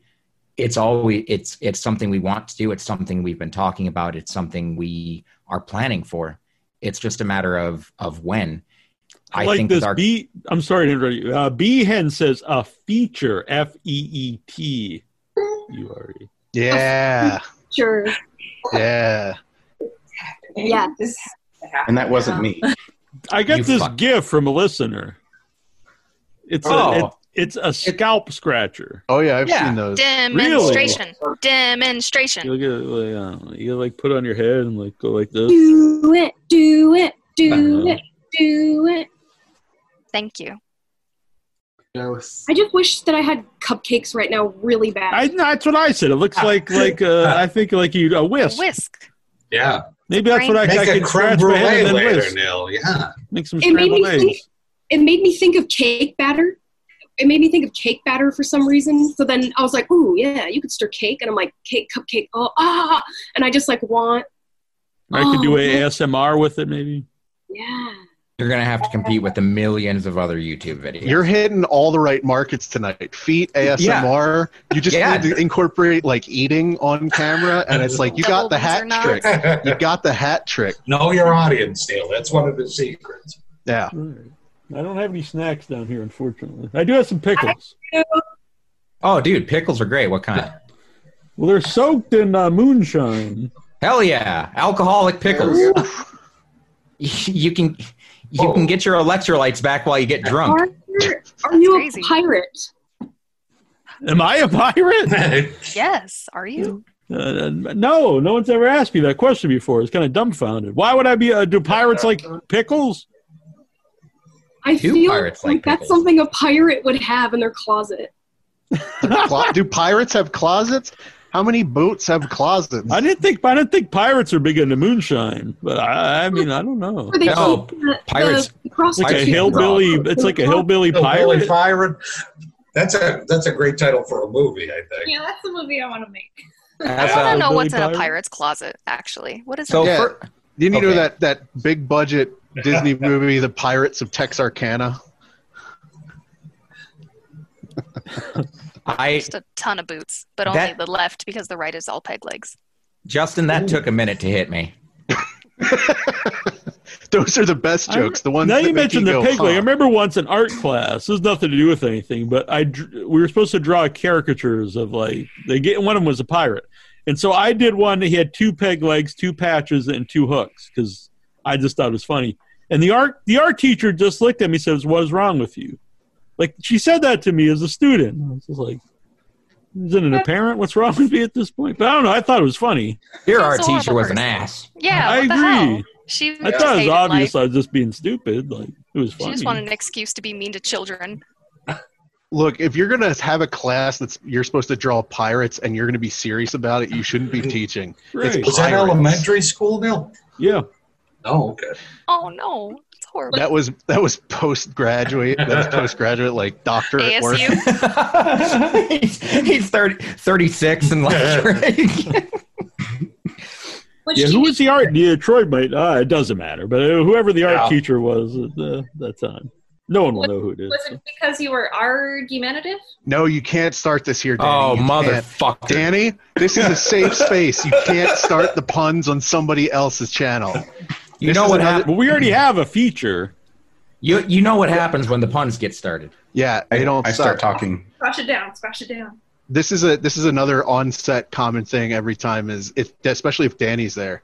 If Danny's not there, it's usually a little more low key. But if Danny's there, then I start and Christian start, and there's just this perfect vortex of puns until everybody is sad. I besides just get us. people looking away from me real fast.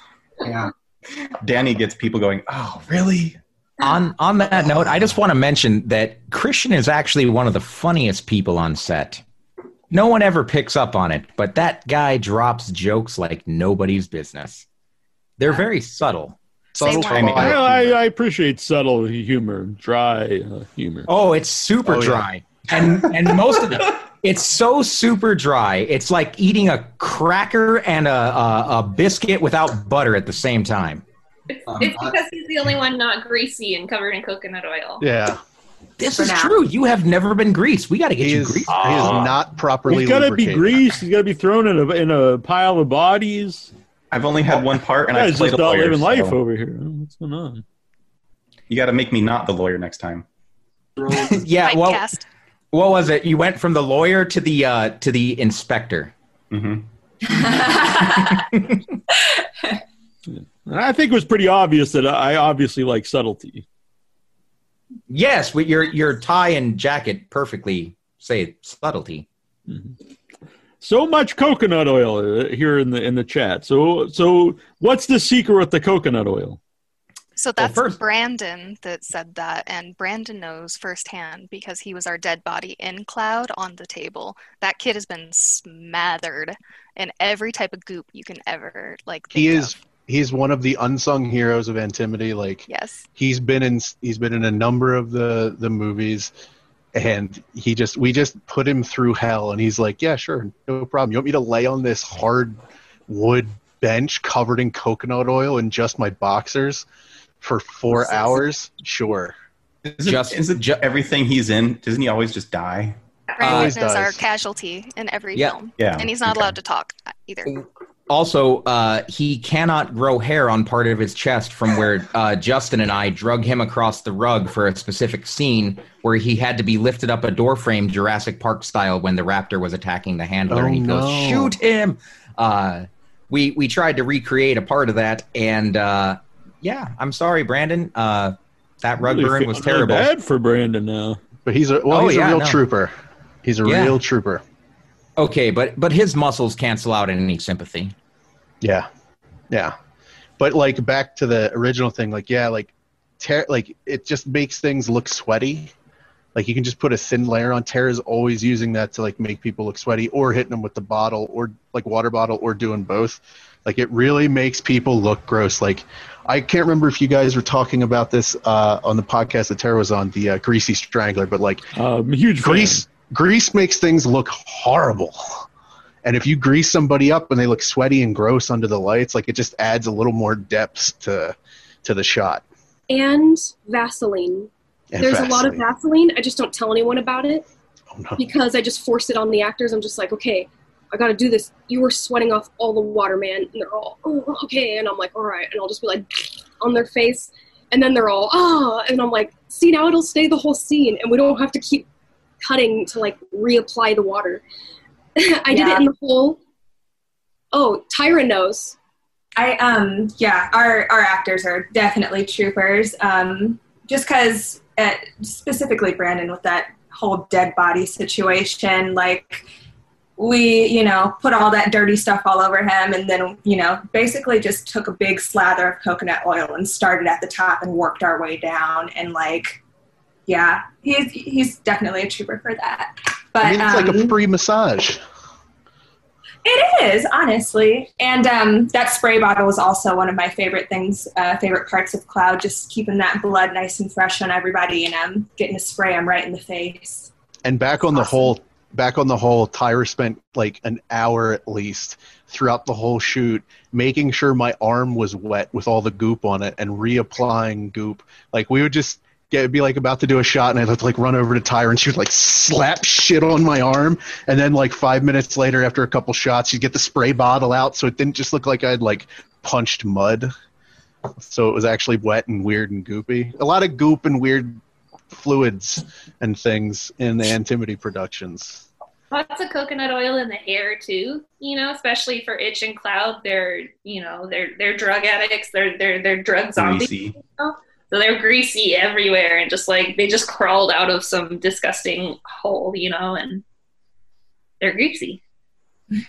Uh, Joe says he feels like I take I should take a shower after watching uh, You're after so the episode. moisturized, though. I mean, the day after an activity set, your hair is shiny, your face is glowing. Like there's there's nothing better for you. Uh, just Yeah, I actually uh, I'll just say I have a big jar. I do have a big jar of coconut oil by my bed, but that seems like really bizarre thing to say. But it's because I have dry skin, and and it does uh, help a lot.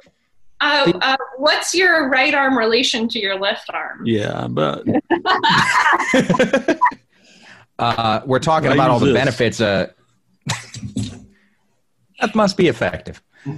We're talking about all the benefits, but none of you have had to wash uh, fake blood out of your crack.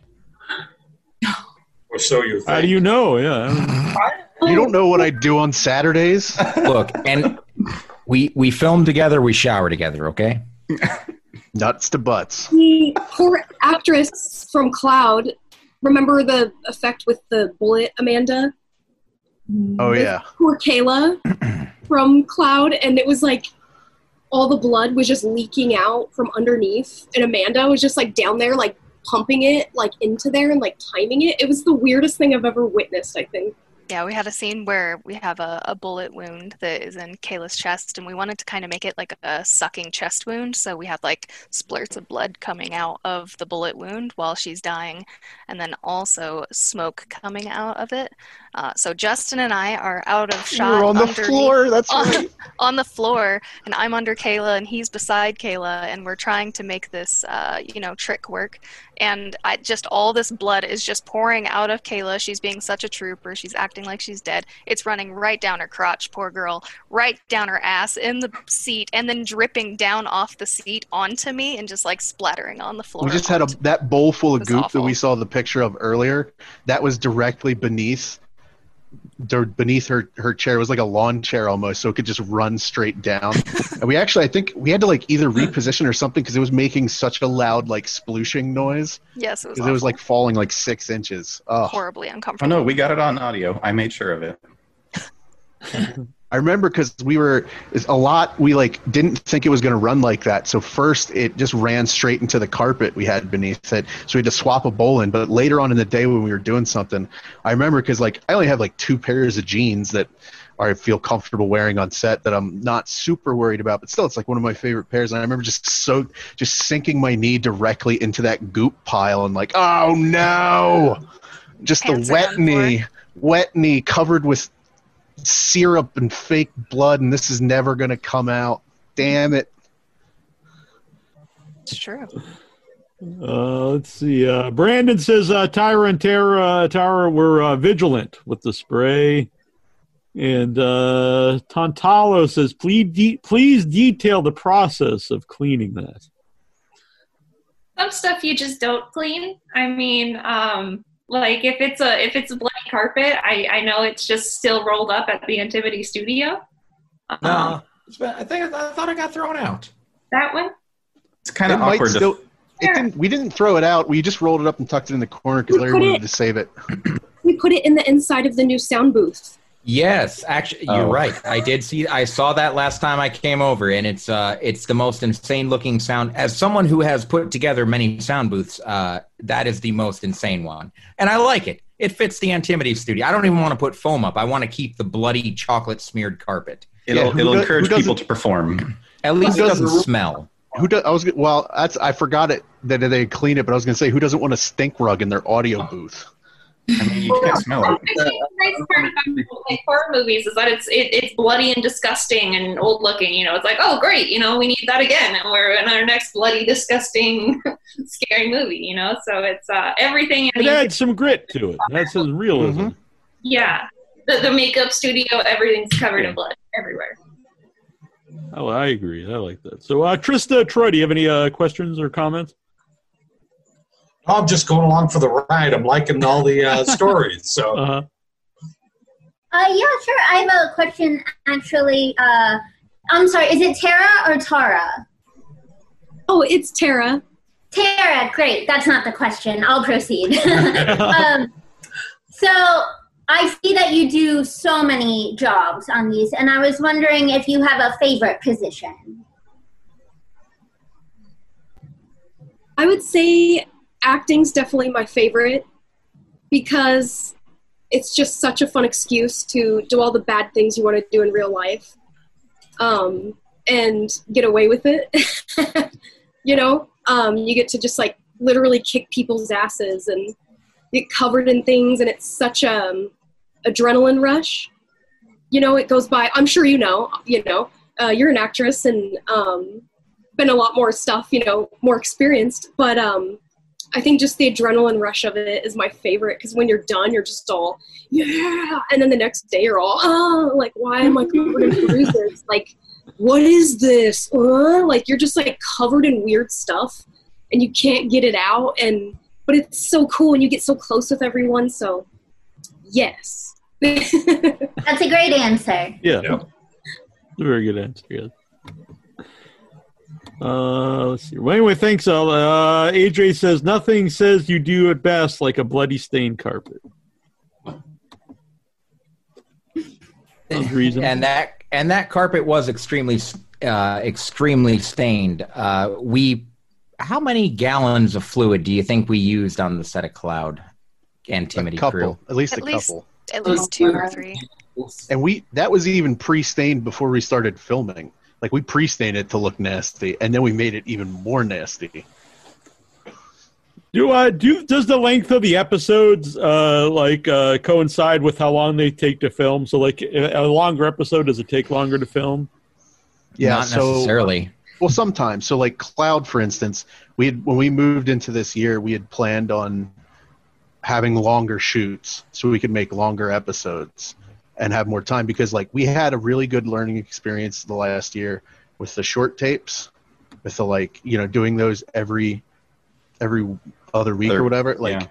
it, it, but it's such a compressed timeline that there's not just no time for anything, no time to take a breath, and it like we could have could have probably continued doing it for another year or so maybe, but it would have been we would have been burning out real quick after that. Like it's it's a very stressful, not just in like in terms of actual actually making shorts, but just the stress it has on your life.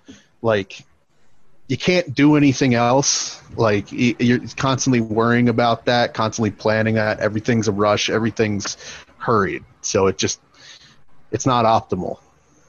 with doing it every other weekend, it was definitely pressure to get all the filming done on Saturday and Sunday, and then all of that next weekend was or week, and then was post production, so editing, making sure that it got out on time to to uh, the YouTube, and then um, the next week was pre production, so we were getting make, making sure we had all of the props ready, all of the um, just everything ready for what we needed for the next film, getting the actors, the script printed out, ready for everybody, and then um, filming from basically 6 a.m. to midnight most of the time.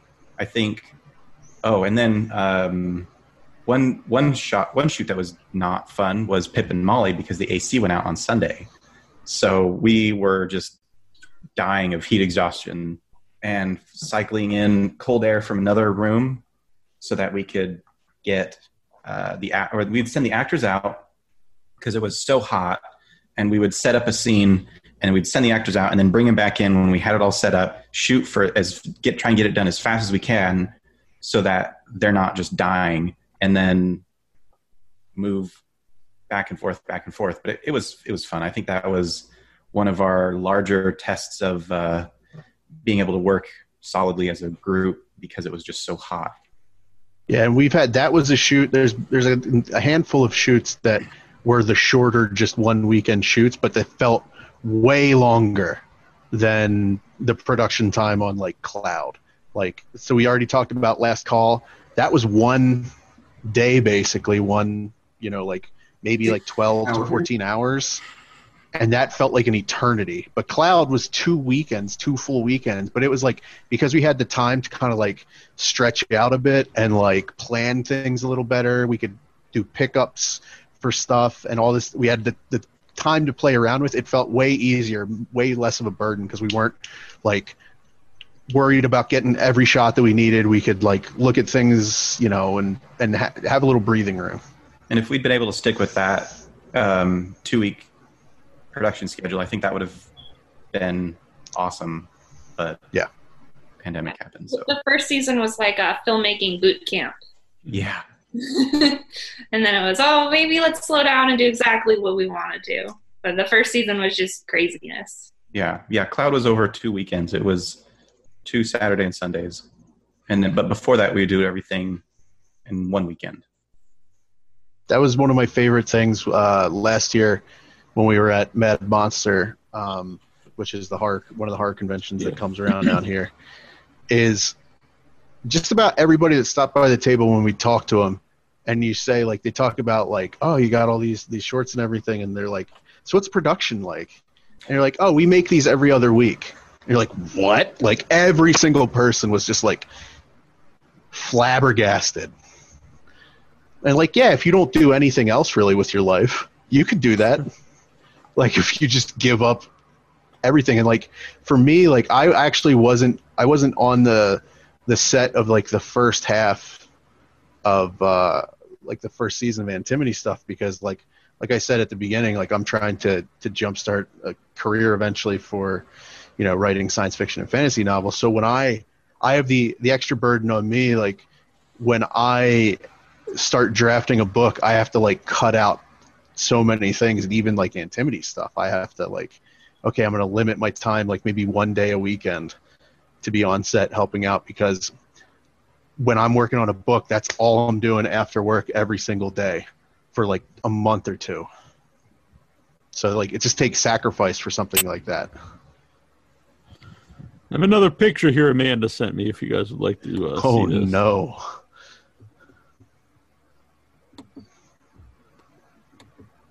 Speaking of all the blood on set, There we go. Yep. this is our life. This is a nice behind the scenes, so you guys get an idea of what we what we're doing. So you see like all the intimatubes, the blood, the bottles, the goop on the The tarp. table, the gloves, balancing Yeah. the camera on a bucket. Just super innovative and just making it work shot This to was- shot. This was actually the uh, the special effects scene in this movie. So the the green screen head explode thing. So was this right here. A great shot. Yeah, very cool. Thank you for sending that. Yeah, that's pretty awesome. I like that. Oh, if I, I, I, you can just put Antimity, but where can people find Antimity uh, to, to watch all the episodes? YouTube. Yeah, for right now, YouTube. You can also go to antimity.com. Uh, and yeah, if you just throw antimony into YouTube, that's really your best bet. It's a ma- the benefit of having a made up word as your company name uh, really eliminates any competition. Yeah. How often do you get asked what Antimity means? Um, periodically, it's it's not as common of a question as you might think. I mean, maybe Larry and Tara get. I asked bet. little I bet I know why. I do. bet people don't ask because they think, "Oh, I'm going to be dumb if I pretend I don't know what this word means." Good point. Just trying to get in on Not in the cool club. Like, oh yeah, of course, I know Antimity. Antimity on other social media. Oh man, look at we got we got a special guest here who's taking over Tara's Oh, man. screen. Oh! The man, the man himself. He doesn't understand how to turn mics off. Larry. How's it going, everybody? Sorry I'm late. I had a uh, busy day. No worries. Good to see you. Yeah, welcome. Hey, very good to see all of you guys. You all look so beautiful. This quarantine's kept us all so far apart. And you're you look great, Neil. Thank you for having us Oh, on. thank show. you. Yeah. No, appreciate you coming on. So, uh, uh, you know, we covered a lot of stuff, but uh, since you're here, like, uh, how much work uh, for you personally is involved in uh, when you guys were doing these like every two weeks?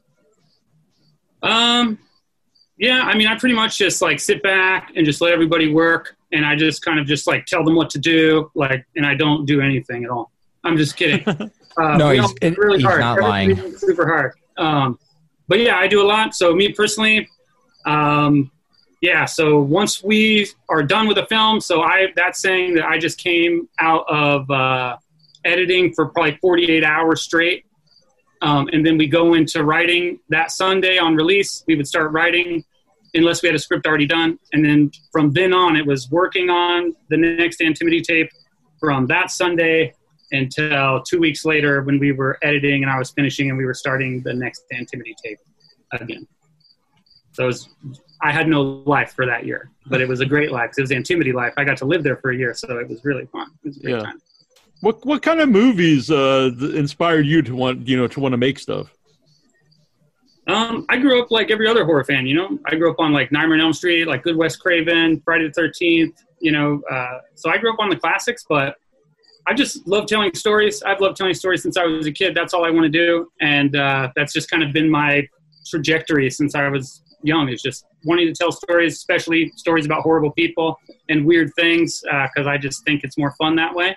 And I hate movies that try to prove points or be too serious. I like to have a good time, and I like to focus on things that that are enjoyable to watch, uh, and try to keep the downtime to a minimal. So it's just kind of a a passion of mine just to tell weird stories.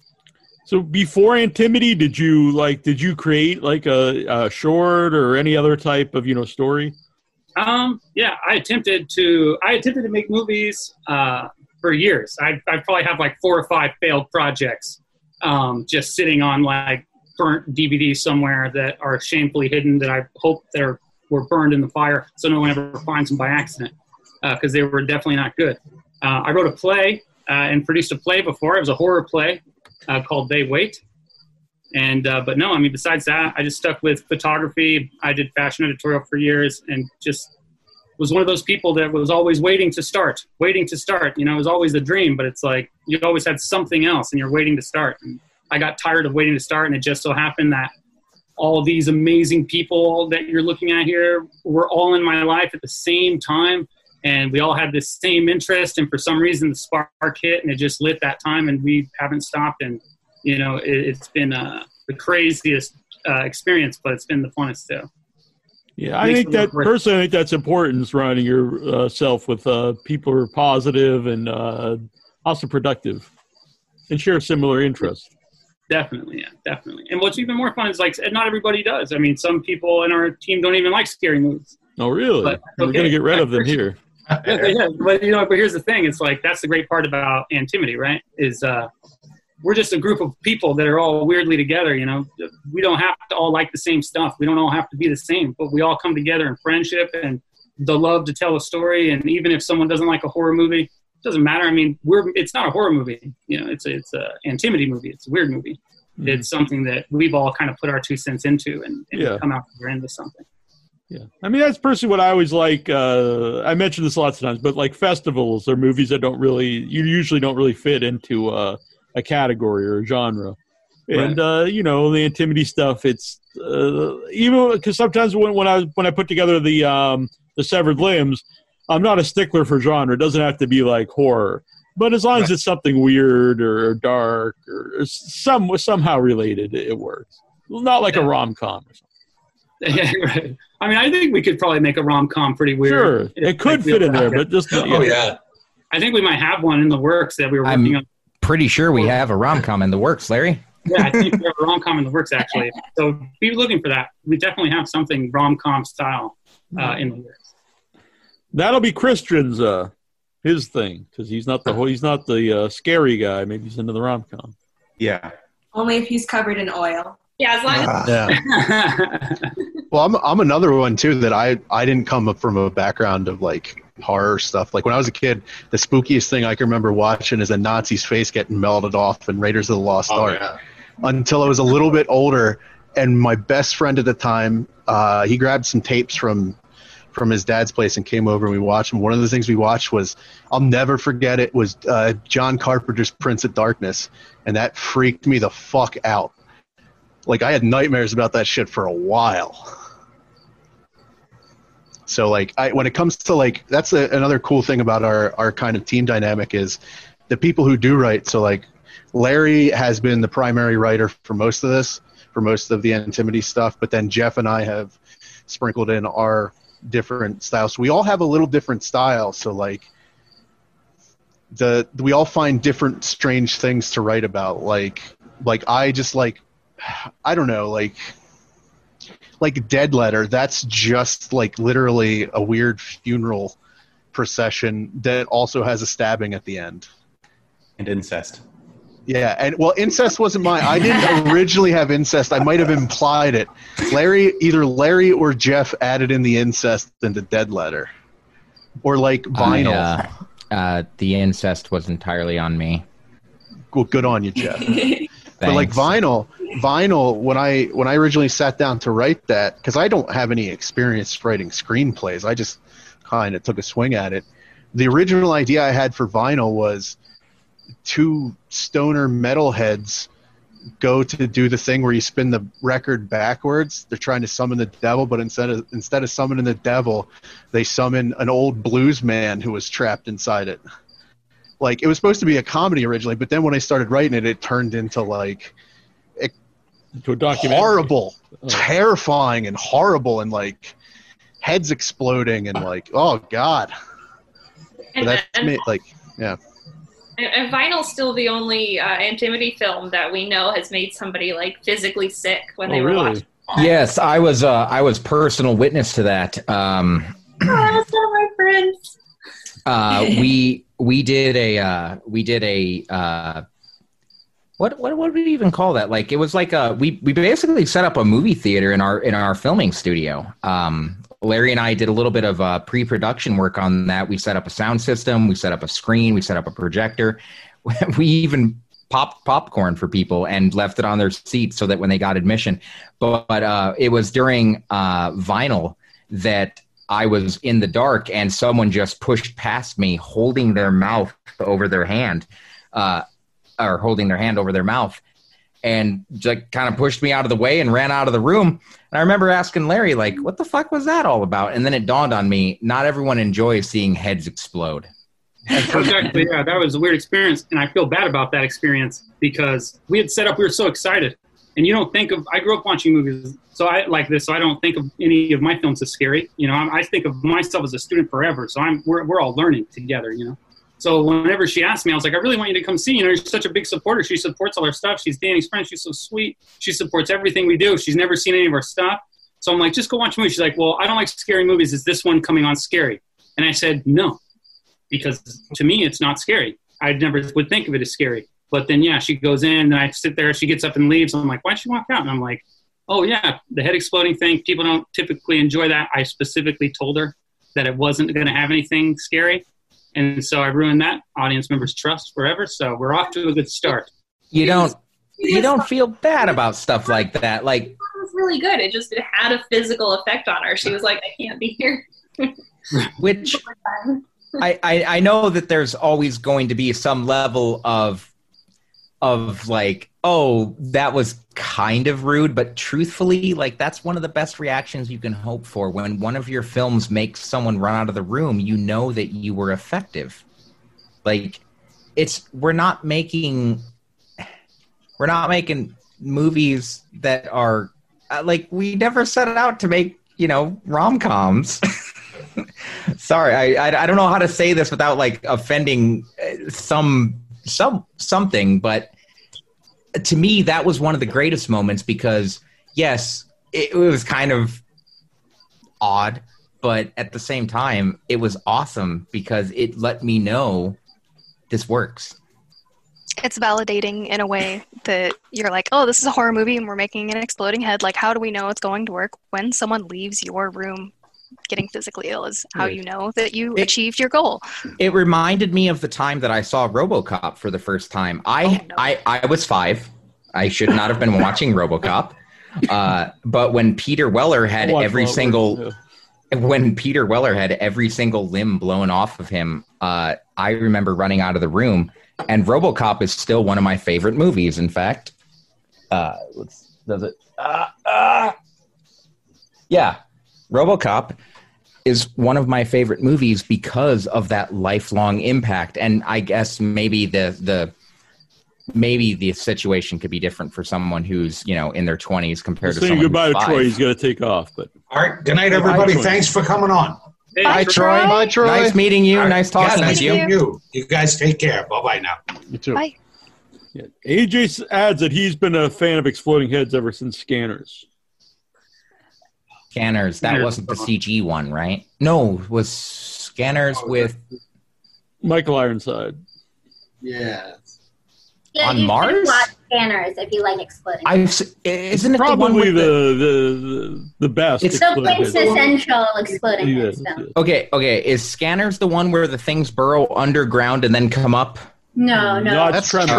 Tremors. No, no, no, no, no, no, no, no, no, not tre- not no, no, no, not tremors. They were like robots that would go under the ground and then come up and then explode your head. No, no. It's the one with all of the exploding heads. Okay, I'll check out Scanners. I've probably seen it. you should. Yeah, I think you'll appreciate it. Yeah. to this Uh, day, though, to this day, uh, the model that we used for for Manny's exploded head still startles the shit out of me occasionally as we're walking through the studio because it's Yeah. right at standard head height, and it's probably right behind Larry right now, or somewhere in that room. Yeah, like it's there. there somewhere. We've been we started reorganizing since COVID because it got you know we ain't doing anything, so we started going crazy, and I've started reorganizing things.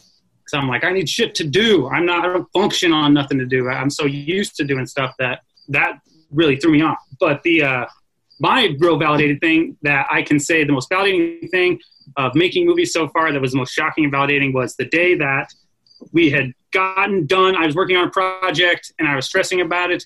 And then Tara said, Hey, do you know that there was awards for that uh, for the online uh, film festival. I said, no, I had no idea. I thought it was I I thought we were just showing our films and it was fun. She said, no, so we need to watch the award show. We were told to watch it, and I was like, oh well, shit, okay. So I was thinking in my mind, we're going to get nominated maybe for something, and that would be great for the team. You know, that would be great for us all to get nominated. I had no idea when we found out that when we had heard the announcement right off that we had won. Um, that was probably like the first time I'm such a stickler about not bothering the neighbors downstairs about being too loud during at night. But man, we were stomping this place down. I thought I was going to have a second fire. It was literally the most insane moment so far. Uh, That's when you uh making that's when you installed that bowling alley, right? Just so you could celebrate. Yeah, exactly. You were yeah, you were doing you were, you were doing the upstairs neighbor bowling alley. Yeah, exactly. That was really cool, dude. I got like four strikes that night. Yeah, I It just makes really happy that you were, you know, excited about it, and uh, Yeah, that was really awesome. you know, We were I was actually- really happy Larry- that people enjoyed it. You know, everything about the uh, the awards. Larry and I were actually watching it simultaneously and like getting to the same the same point and like posting in Discord like, "Holy fuck, it's Bill Moseley and he's talking about our fucking movie! Oh my god, we!" won." It was good. Was it was a That good was experience. That was Yeah. fun. Yeah.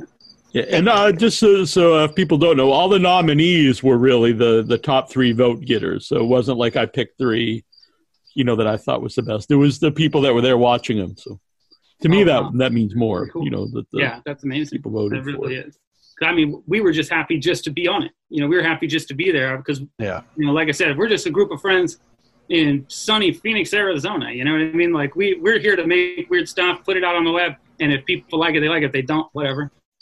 Make we we're making stuff, learn, and we want to grow together as artists. And it's just been crazy, man. So yeah, being nominated for award period was awesome.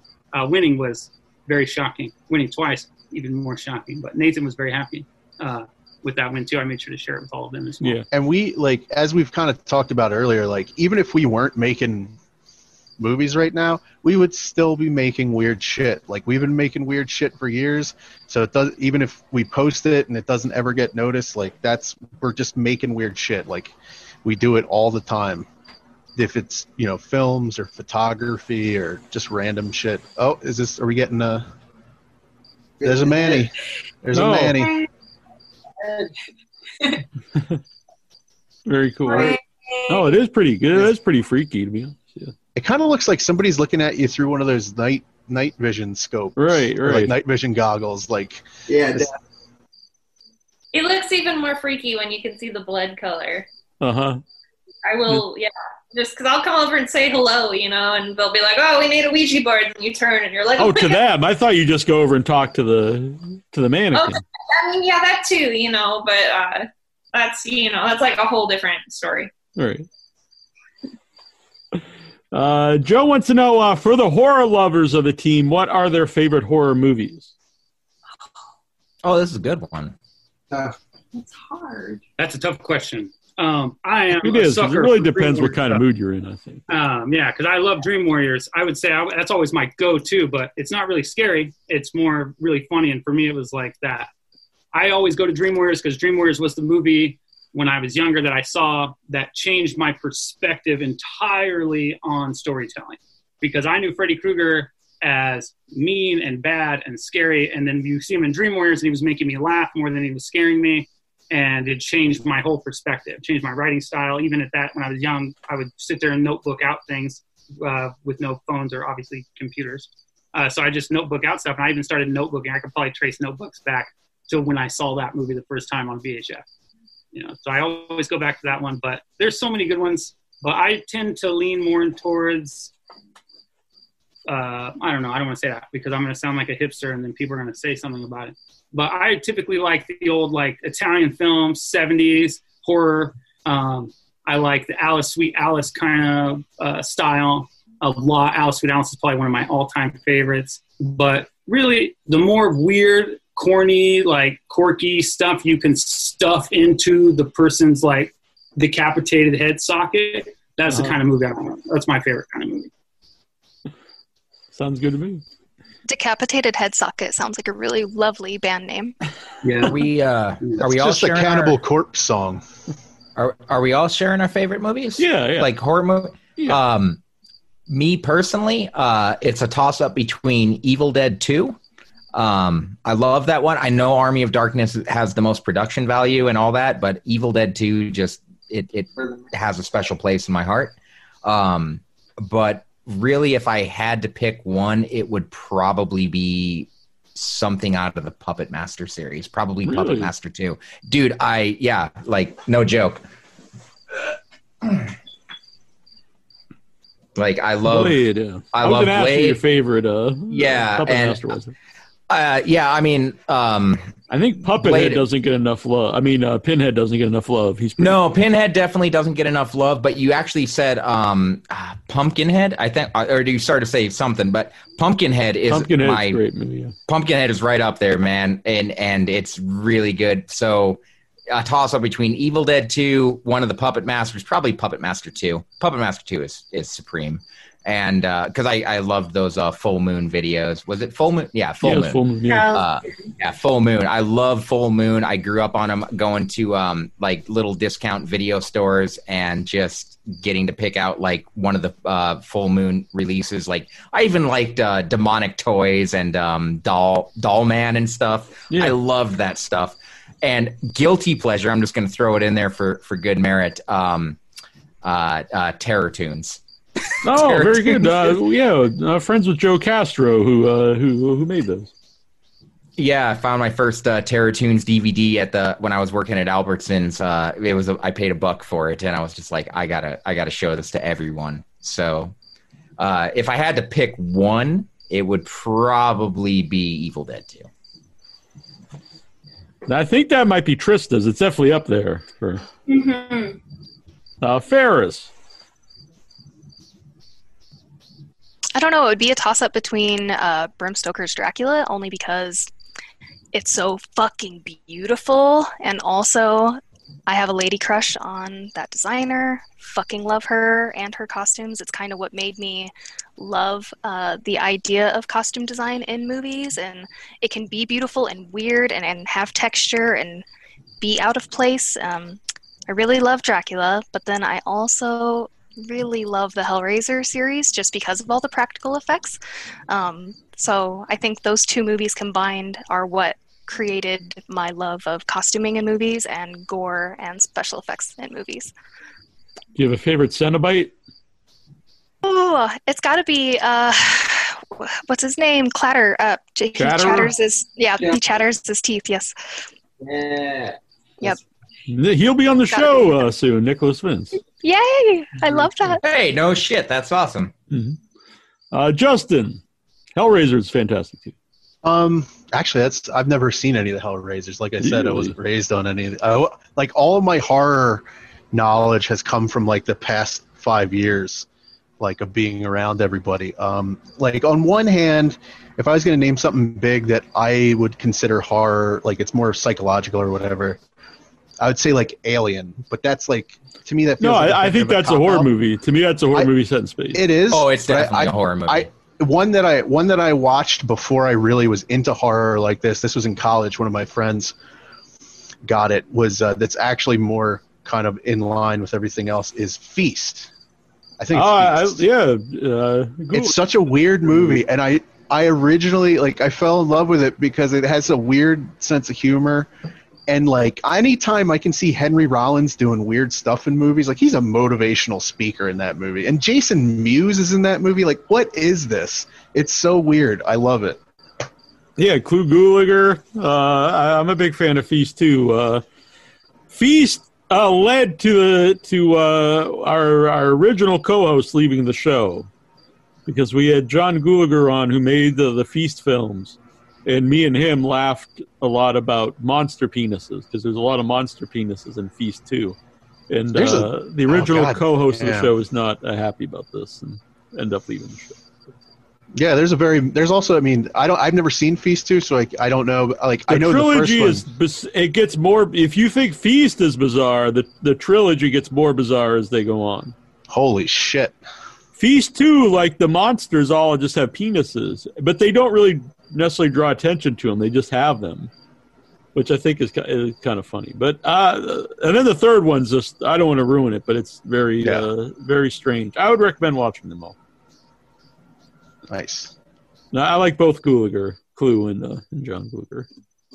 Uh, Christian, I know you said you're not a horror movie fan, but uh, do you have a favorite horror movie?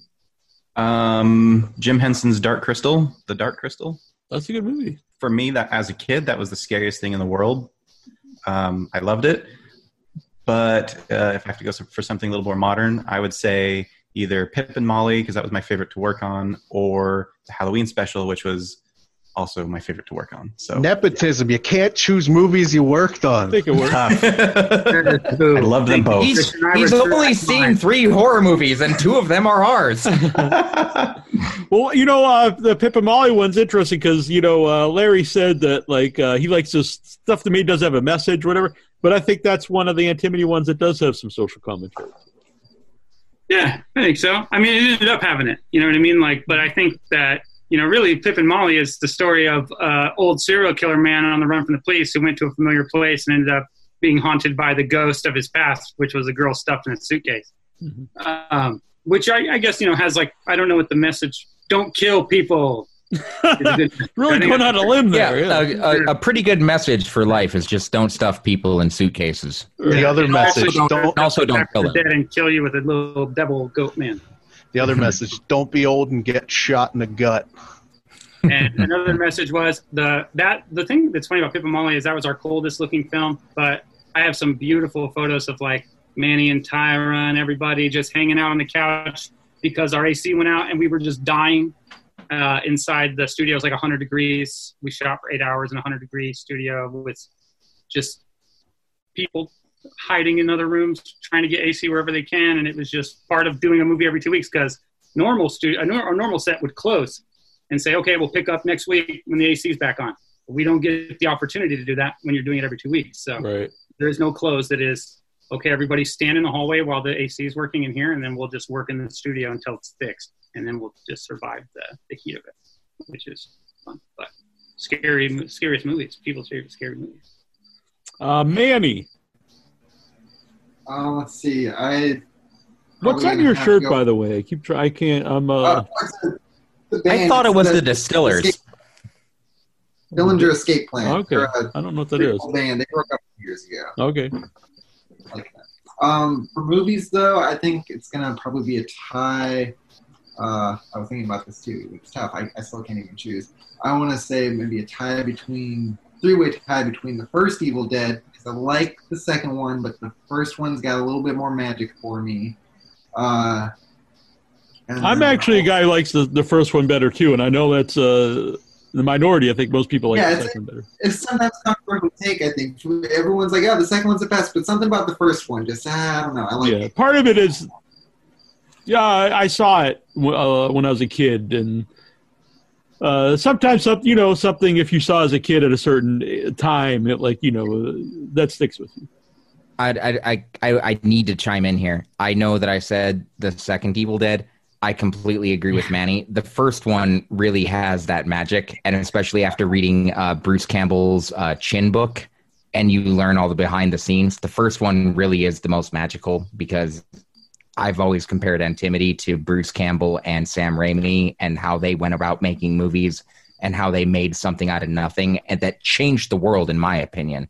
It's Um, very influ- influential. yeah, and yeah, I do that- think the first- second one is when Bruce Campbell really becomes Bruce Campbell, though. and Sam Raimi became Sam Raimi. Uh, they they just took everything that they learned and they made their magnum opus, so to speak. And yes, the first one should never go without me. Oh yeah. Uh, and what would did you say was a tie with something? Second one would be uh, John Carpenter's The Thing, just because that those effects in that man are still mind blowing. Mm-hmm. Love that. I agree. It's like the, it's such a great combination of. I would love it just for the effects alone. I would love it just for the performances alone, all the characters. But then you combine everything there, and uh, I think it's like a perfect uh, movie. All of these things are all of these things are secondary to watching Kurt Russell and his beard do things. Yeah, it's pretty I'm just saying. And the hat. That is probably And the the hat, yes. And Wilford Brimley, rest in peace. Yes. Oh yes, just very recently, Wilford Brimley. Yeah, I got to meet him uh, at a at an event. Um, Yeah, that's too bad though. Those are famous. Uh, Ty- Tyra. You want yeah, start? and and and. Oh, I was just gonna say, and never forget that awesome follow up to the thing with the sea. Oh yeah. I can literally hear crickets.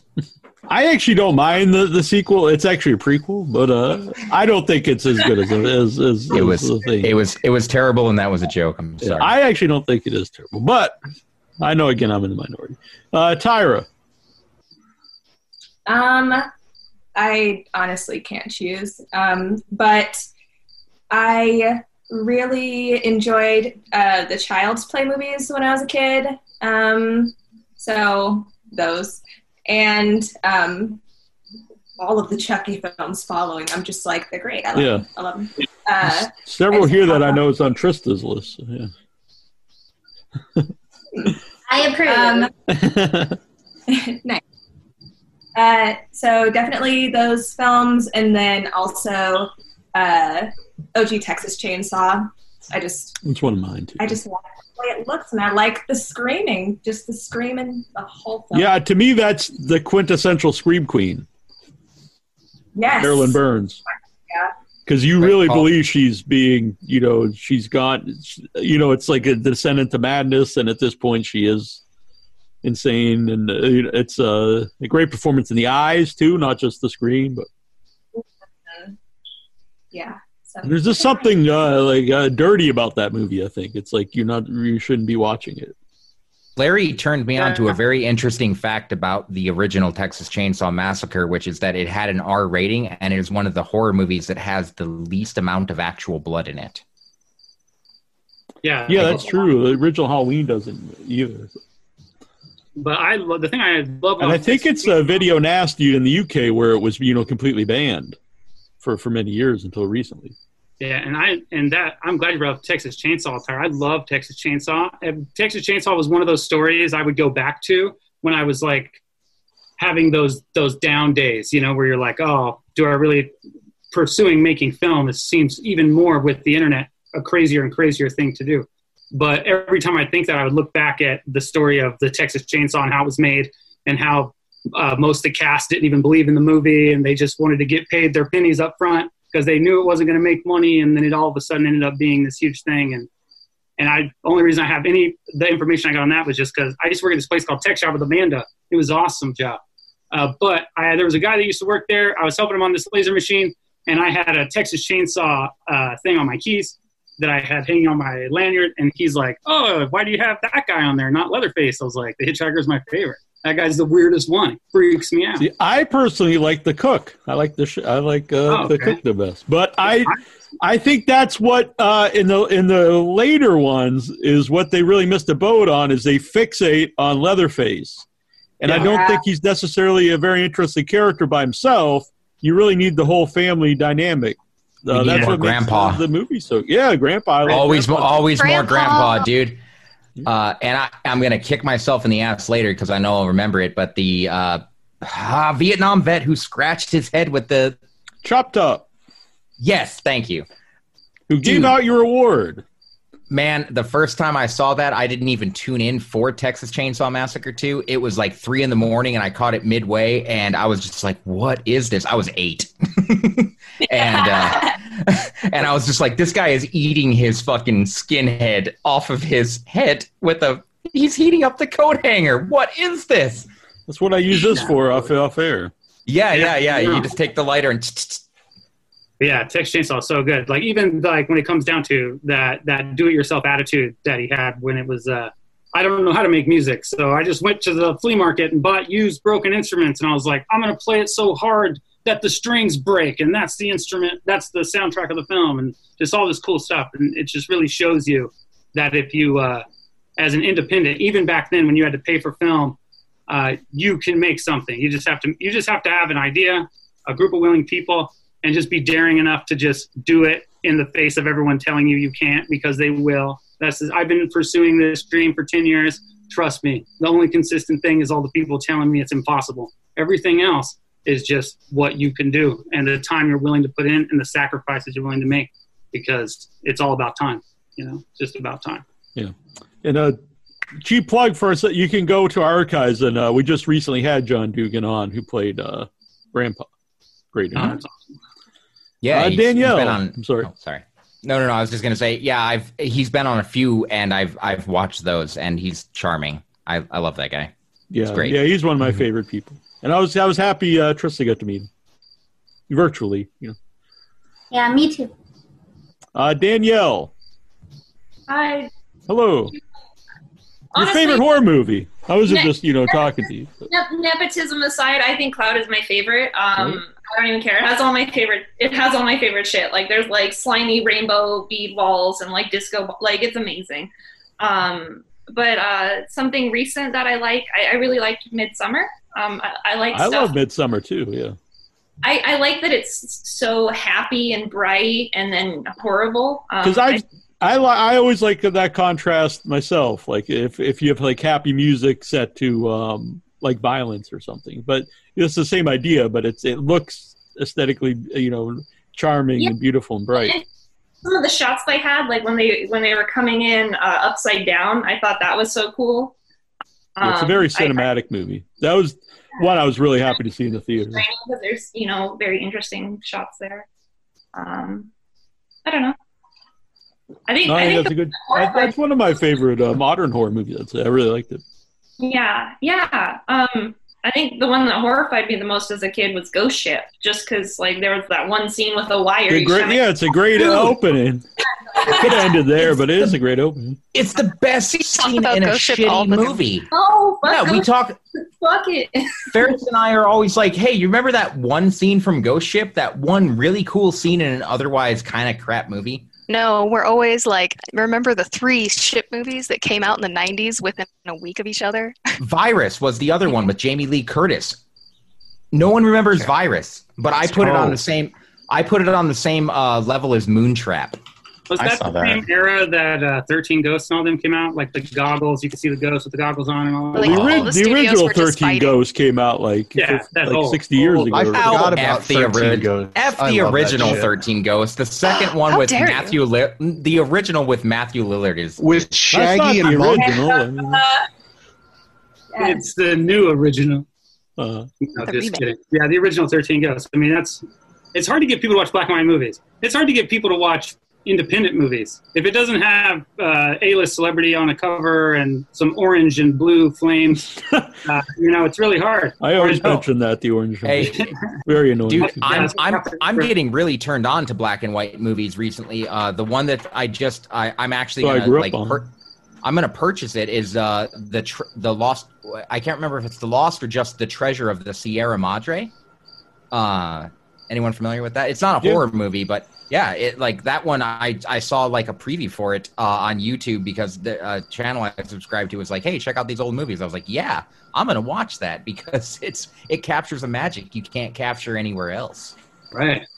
Oh, we got to check it out. I mean, that's the thing. I, I, I, there's a lot of movies I'd love to talk about, but I don't think I'm allowed to because uh, for my job I have to pull Oh, I screenshots. I, do I do art on films uh, for films for uh, uh, Film Lab, so I see tons of movies a week, and that haven't come out yet. That are on their way to Amazon or on their way to Netflix or wherever to festivals.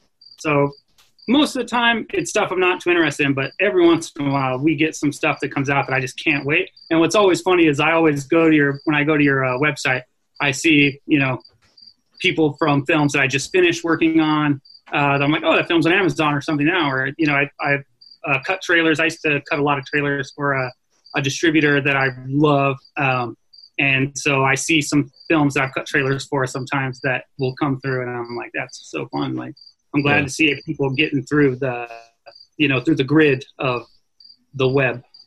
Yeah, I mean that's part of the fun for both you know, Tristan and I is having not even just fun, but it's uh, we've talked off air. It's fulfilling to to have people on from independent stuff and try to get the word out there. Uh, recently, we both love Fried Barry, which was something. Uh, when people can see it, I hope they uh, they check it out. Very weird it? movie. Fried Barry? Fried Barry, yes. Fried Barry? Two words or one word? Two words: fried and then berry. B A R R Y. I'm gonna check that out. I'll I'll give it a I'll give it a, a search here. See if I can find it. And uh, by the way, uh, Thirteen Ghosts. Uh, I did get to see the original one, the original black and white one, in a theater when they had the actual glasses. because the gimmick was there. So uh, William Castle movie is you could uh, if you you'd put like the red one. I can't remember it's red or green. It's like 3D, but the one you'd put on and you wouldn't see the ghost. So if you got scared, you'd put on the goggles where you would you wouldn't see the ghost. And then if you were brave enough, then you'd you'd have the other ones, and then you would see the ghost. Wait, for real? Yep. Dude, that's aw- no, that's awesome. Like, because I, I I have seen the original Thirteen Ghosts, I believe, and I think without that experience, it might be lacking Oh yeah, something. yeah. Like it's, not, like it's they not designed a great movie, but that that No, it's that, like they designed the movie for that effect. Right. Like, uh, I mean, I'm sure all of us have, have been in some of those theaters. Like, I, I know I went to one where like they would like spray you with water and stuff, like when like the ocean would rise. Like, it's kind of like that. That's awesome, man. Yeah, yeah, a lot of the castle stuff's like that. The Tingler, uh, they would be, you know, uh, in a Tingler, the one where they put the seats that fucking vibrated your butt. Right. And then there was uh, I forget I forget the name of the movie, but there's another one uh, where they'd have like a, a skeleton would I forget what they called it. They had like a name for it, but he was like a skeleton, and he would like And he would fly down through the rafters. Yeah, through the uh, through the crowd. I would love. yeah. I would love to do something like that, but I would take the John Waters approach, and I would do smell-o-vision. Yeah. No. John Waters No. card with the smell-o-vision. Uh, like, oh, this one smells like roses, and this one smells like a baby fart. And Someone one like recently uh, uh, did that. Uh, we we showed it. Uh, we didn't do it. We didn't show it in Smell-O-Vision, but we showed it on the um, right. I Spirit Animal. Spirit Animal, See, and I think of uh, these- you could buy it on VHS, and they and they have it's a scratch and sniff card. At different scenes, it tells you, you know, scratch number one or whatever. And all of this sounds like a way better idea than paying $35 to see Avatar in 3D. Yeah. I would. Yeah. I would rather. I don't know. I'd rather do sentences on the board than watch Avatar in 3D. I think. I, Oh, no, dude. Avatar is a. I, I'm sorry. I'm not. I, stream band. Uh, oh, shit. AMC's knocking at my door. Hold on. This is the second time you've done this joke, Jeffrey. Hey, the rule of have threes, man. I have a background in comedy. Leave me alone. It's the first time I got to see the joke.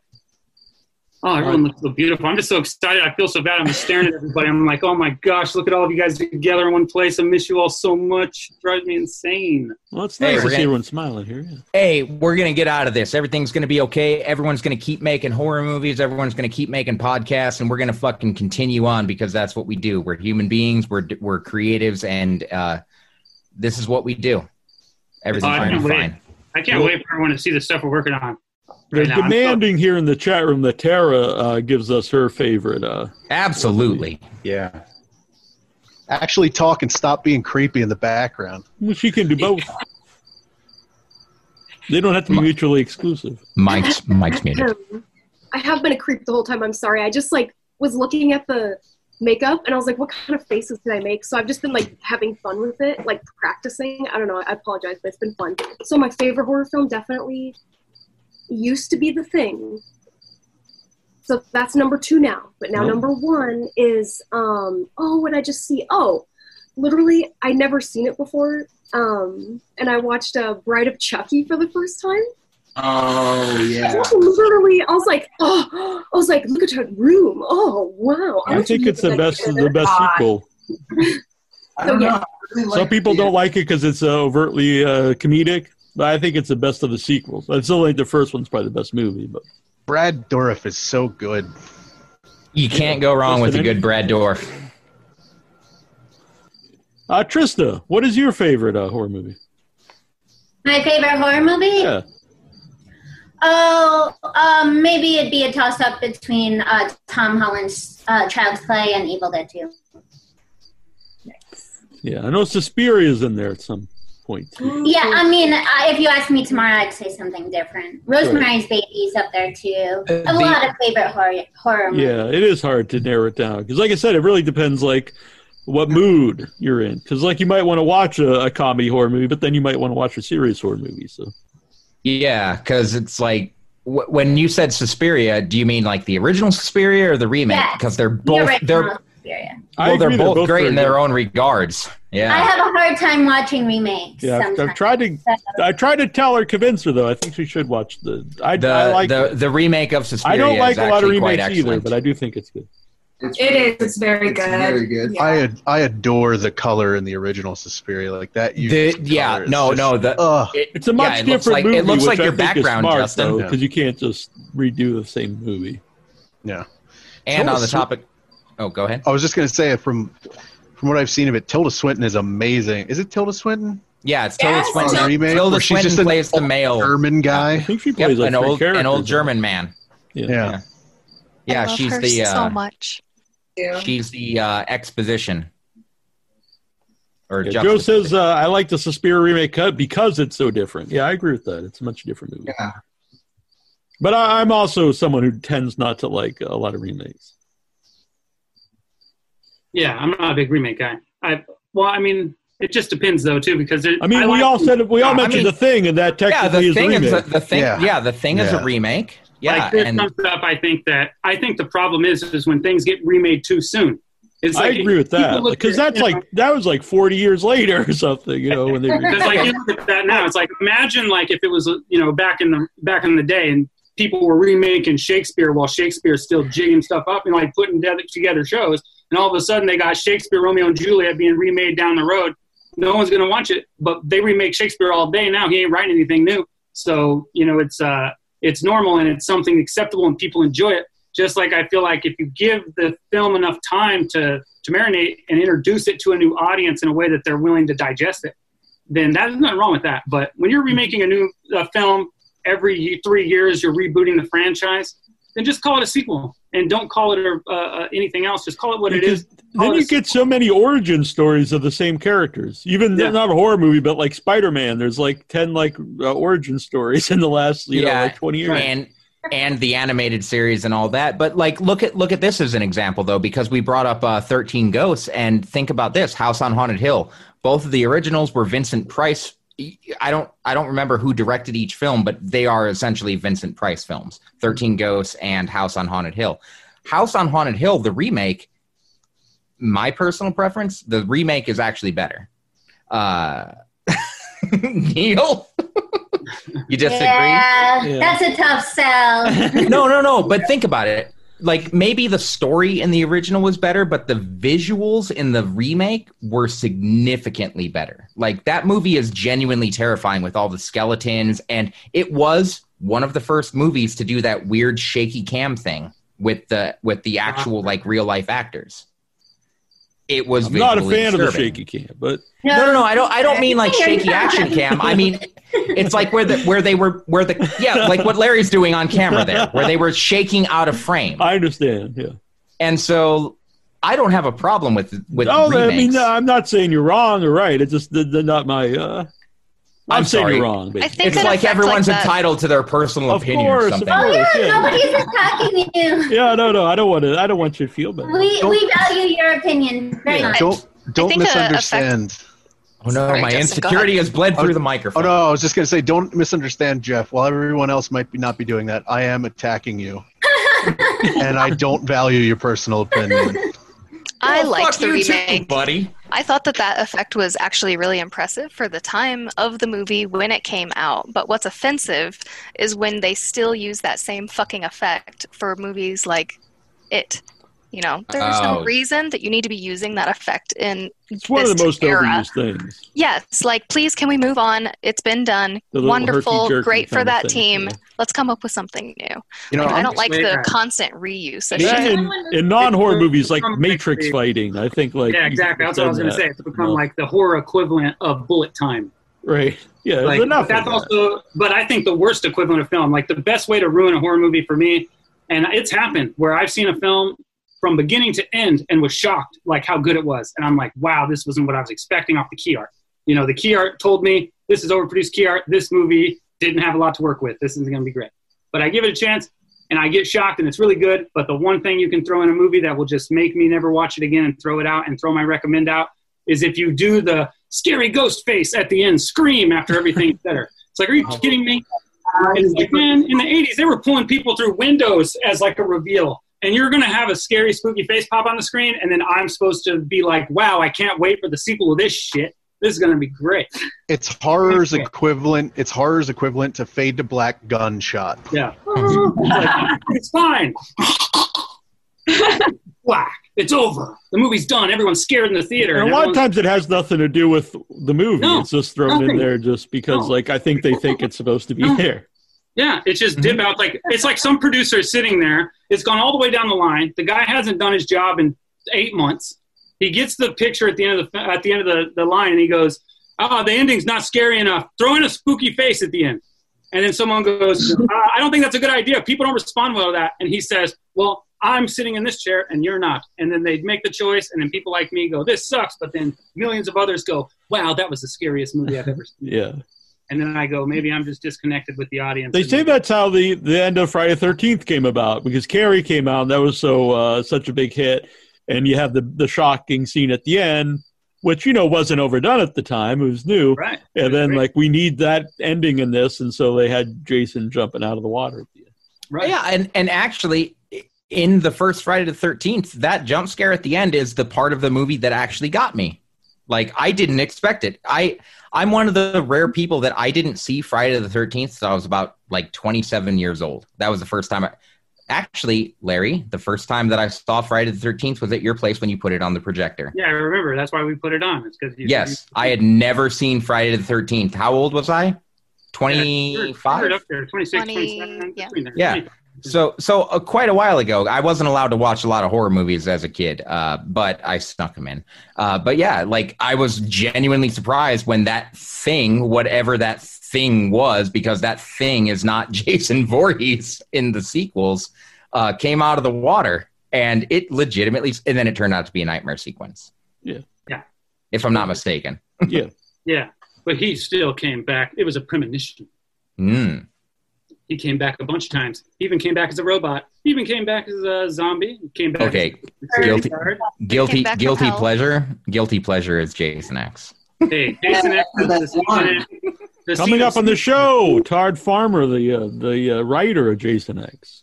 Dude, can I love the, the scene, the two scenes that stand out for me in Jason X that I that I love and forgive the movie for anything else for is The one. scene is amazing. Yeah, the, I like when the, they have the projector. They're like, "This is from his mind," and it's like the lady's all, "Hey, want to do drugs and have unprotected sex?"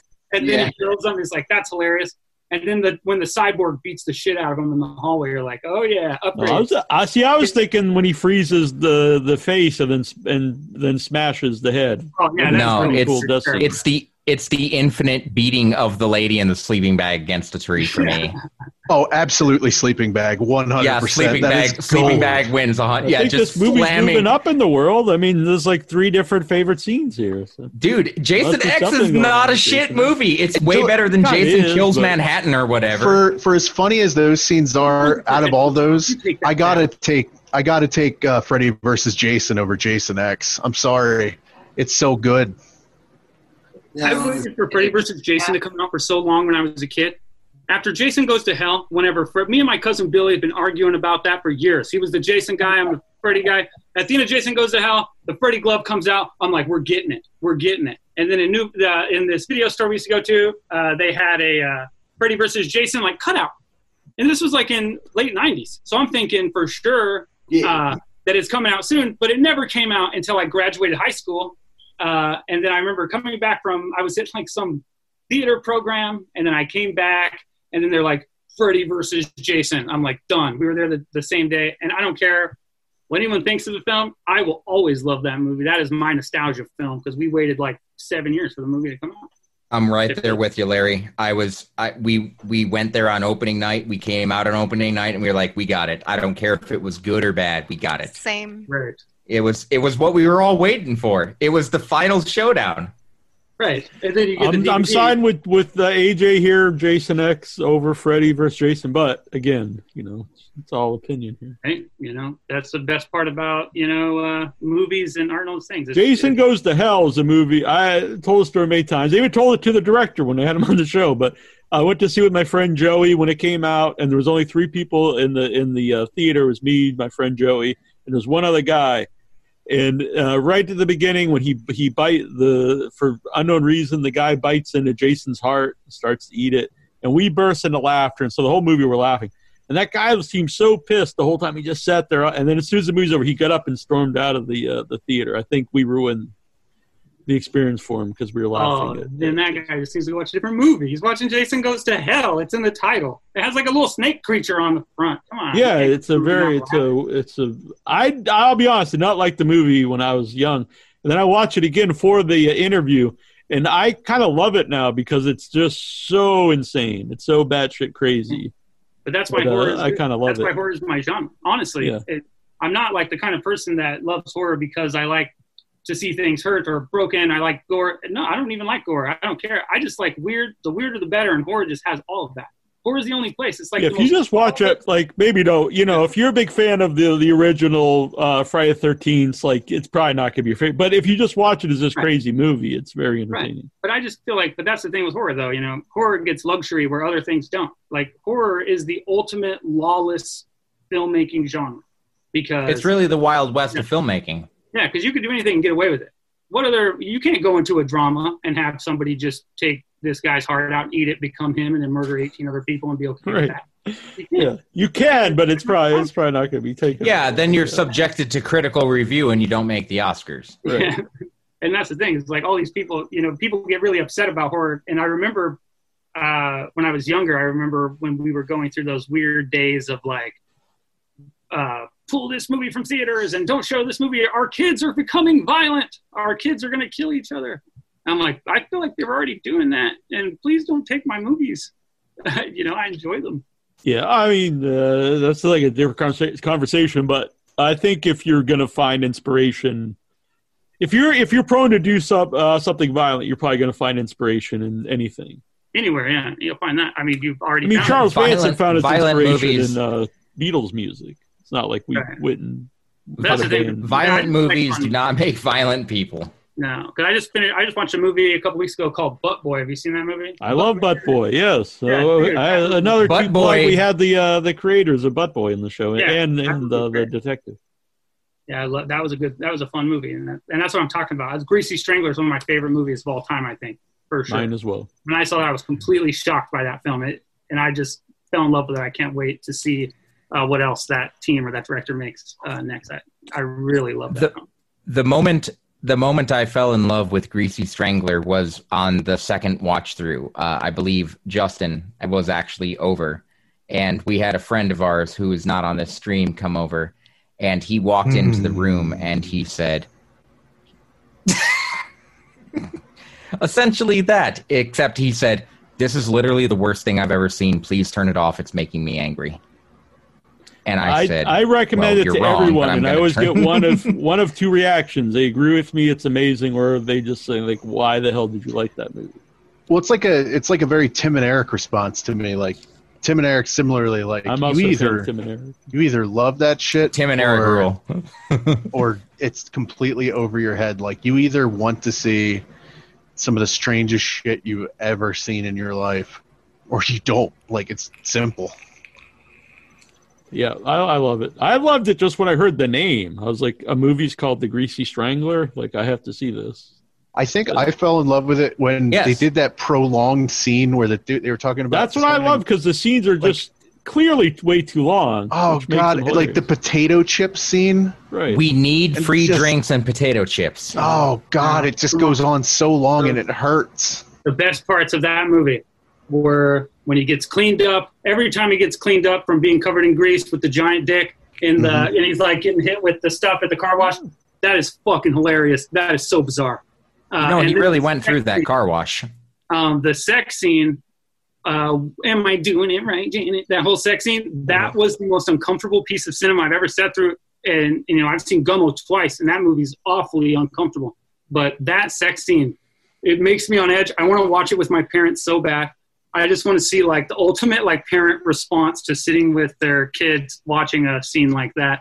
I would that- rather get punched in the face than watch No. Greasy Strangler with my parents. I would No. die. I would collapse into a black hole of mortification if I had to watch that with my parents. I want to watch I it think with my, my parents. mom's ever seen it. audio. Now that I think about it, yeah. I want to record Yeah. the audio. I'll send it to you, Neil. You could use it as sound bites. My dad freaking out to that movie, The Greasy Strangler, and I'll send it to you for sound bites on your channel. I don't. Uh, I don't want to hijack your your your live stream, but uh, in the YouTube comments, AJ just commented about a movie called Ginger Dead Man versus Evil Bong. Mhm. Uh, I was recently with Ferris at the um ah fuck where the fuck was it in um Ferris? Help help out. It was during the Vegas vacation. We stopped in at the horror museum. Rome You're on mute Ferris. Help! Okay That Tom Brolin's horror museum, or not Tom Brolin? That's the wrong name. Oh, Anyways, uh, to make a Tom Devlin. yeah You're the one that muted. Is it Tom Devlin? yeah, Tom That's Devlin A friend of mine. He actually Yes. does the Puppet Master. Yeah, yeah, that's that's really why I wanted to go was because I'm a huge fan of the Puppet Master series, and so I went and just seeing the gingerbread versus gingerbread versus evil bong. I just have to comment on that because they had some of the props there, and it was absolutely fucking amazing. Yeah, Like, that was a really great place. Seeing the scale of some of those things, like you don't realize how big the puppets and the and the little uh, props actually are, and they look so small on film, but they're kind of huge in real life. Um, so yeah, man, that was awesome. I pick Evil Bong. Oh, and, and Uh, who's you're, we're taking bets on who's going to win here. No, Uh, I've seen both movies. I'm, I'm Ginger Dead Man's pretty badass. I actually so both of those are full moon releases, right? Right. Yeah. But they're more recent releases, and uh, I don't think I've actually seen. I think I did watch Evil Bong. I might have been hitting the bong when I watched it. Yeah. Gary Busey's the voice of Ginger Dead Man. No shit, Gary Busey. Yeah. Yes. He has a weird animal court show now. He does. I does. saw that. It is very strange to watch. Such I a think, that, I mean, guy. obviously, everyone in the show is actors, but I don't. I'm not 100 percent sure if Gary Busey knows that he's acting as a judge because he gives pretty decent advice to people sometimes about taking care of their animals correctly. And There is because that's one of their 0% I have a chance. really weird story with Gary Busey in a hotel room, but Oh, I, yes, can't, I'd I probably can't tell Any, it. anything oh, shit. that starts with "I have a weird story with Gary Busey in a hotel room," I need to hear this. Thanks. I don't think I should tell him there. I'm sorry. I think No. we're not technically on the air; we're on the net. It's okay. There's different rules. He Yeah. didn't want to incriminate other people, maybe. yeah, it involves some other people that are passed away, and uh, but it was Under- uh, understandable. Understandable. I a will. slight re- a slight pivot then still and on the still on a illegal activities. on a slight pivot still in the Busey area of things. Uh, I it was one of my friends in college introduced me. I had never even heard of this movie before. Has Jake Busey in it, but it's The Frighteners. Yeah, that's a I good movie. I love that the story movie. also involves Jake. It's a Busey. wonderful It's funny. movie. It's funny because as we sit here and talk about it, I'm thinking of like a million things where I'm like, this would have been a better fucking choice than Feast. Like I love The Frighteners. God, it's so good. So that is a good movie. That's the what's this dude directed that, huh? Is it Peter Um, Jackson? Yeah, Peter Jackson. That was one of his early Um, ones. And uh, Marty McFly's in it. One of his first American and- movies. You know, he did. Uh, Oh, um, oh, what is it? It's Evil- not Dead Dead Alive. Yeah, Dead Alive. Dead Alive. uh, The the goopy one. He had a lot of goop too. yeah, that Bad movie. Taste What's one with the puppets? Mm, I don't know. Oh yes, hold on. It is called. uh This is actually one of my favorite movies. It's called Let's Meet the Feebles. Yeah, the feet. Yes, Yes, Let's Meet the Feebles Wellington. is is a fantastic fucking movie, and you are hard pressed to find a copy of it on VHS these days. That dude was just straight going along making crazy ass movies, and then somebody's like, "Oh yeah, do you want to do Lord of the Rings?" Pretty much. Yeah, uh, Sure. I said this. Uh, I tried to get Peter Jackson on Without Your Head, and I tried to get him on to talk about uh, Dead Alive because it's one of my favorite movies. And I, I didn't expect to even get a reply. And I got a reply that he was interested in talking about Dead Alive, but he was busy making King Kong. And I was just like, well, Well, King making this, Kong like, has long since been billion out. dollar movie. But, You Yeah. should try again. I would probably frame that shit. It doesn't even. Ma- okay, he didn't show up. That's fine. But like, okay, like, it was pretty awesome. Yeah. yeah. The same way with um. Now he's pretty big. He made uh. He made the Thor Ragnarok. Um, Taika Waititi. yeah, because Yes. I tried to get him on when um when the vampire movie, uh, What We Do in the Shadows came out. And I had a bunch of people on from that because I love that movie. And I got a, and I I didn't even know he was making Thor at the time, but I got a reply from, and it might have been from him, and he was like, he was about to make Thor Ragnarok, and I was like, "What? The guy that was in this movie's making a Marvel movie?" I was like, "That's like crazy," but it was cool. I got a reply. That's, one I still haven't watched yet. Is the the sh- uh, you said it? I can't for some reason slip my mind. The into the sh- is it into the Into the shadows. Uh, I mean, uh, what we do, what we do in the shadows. What we do in the shadows. The dude Yeah. is it both the pair from Flight of the Conchords? Is it just no, just the one, the taller guy. I forget his name, but yeah, Yeah, Jermaine something. Or yeah, other. yeah, yeah. That, that that movie's great. It's very funny. I couldn't get into the TV show version. I, I don't know. Uh, some people say it's really good. I only watched the first episode. It just kind of seemed like a, a less funny version of the movie to me. But maybe I It should is. watch more episodes. It's very You ever watched Norsemen? The what? Norsemen? Have you seen No. Norsemen? That is fucking awesome. Uh, it's a great, hilarious series on Netflix. It's not horror, but it's very gory, very violent, and it's basically about Vikings, but it's really funny. And the way that they speak, they kind of have like the same accents, and they kind of uh, they speak English, but they speak it very brokenly. And the whole thing revolves around a Roman citizen who was kidnapped by them in a raid, who was in Europe, and uh, this entire like tribe of Vikings trying to uh, survive and make their way out of their their land. But it's very funny. I would recommend it to anybody. That's the funniest show I've seen uh, this year for sure. Um, about Dead Alive because I had Tim Balme on the show a couple times, uh, the lead of Dead Alive, and he said that Peter Jackson always wanted to do a sequel to that, but like he's always tied up making Lord of the Rings and stuff that uh, it never happens. But I think that's great and funny to me that like he's wanting to make like a Dead Alive part two, but they're like, no, you're gonna make you know the Lord of the Rings trilogy and King Yeah, Kong like- and these giant movies. You got to do. You got to do a, a couple paycheck movies. Yeah, and well, then it's you been do a the while. movie you want to He- make. I'm sure he's doing okay. He could go make that alive part two now. Actually, now that I, in talking about the the the um, what we do in the shadows and everything, the word shadows made me think of something from when I was a kid, and that's actually. I mean, it's not explicitly horror per se, but it's an it was an influence early on in my life because my mom loved Dark Shadows. My mom did as well. Yeah. Loved Dark Shadows. Someone and she recently, uh, Dan Yeager, his uh, dog, his dog is named Barnabas. Yeah, she oh she absolutely loved Barnabas Collins. Like, it's funny because she doesn't like spooky shit at all, and she loved that show for some reason. Oh, very oh yeah, cool. there it is. Yeah, because also because Amanda's mom loved Dark Shadows too, and my mom, Yeah. my mom found, last time they were out in Arizona, my mom found out about that and got her the soundtrack when we were at like a record store or something. I used to, I probably still do somewhere, but uh, Barnabas Collins board game, Oh God, and it had nothing to do with Barnabas Collins. Like you had to put together skeletons, but they had him on the cover of the box. As you do in the household. Right, right. It was probably from the '70s, probably a hand me down from my brother, but but it was cool. It was good. I remember playing it a lot. All right. Well, I want to thank everyone here in the chat too. Uh, we had a terrible start here, but uh, the uh, YouTube chat's pretty busy. I've never uh, done the show live on YouTube before, but unfortunately, you couldn't go to the Facebook. Oh, it Uh, never streamed to Facebook. What? It never streamed to Facebook. No, I well, I shared the the YouTube link onto uh, Facebook. All right. I don't know what the deal is. Eh, Facebook will First figure it out. Yeah, I don't know. We'll we'll work on it, but uh, but uh, I'm glad it's it's streaming anyway, so people moved over here and will watch.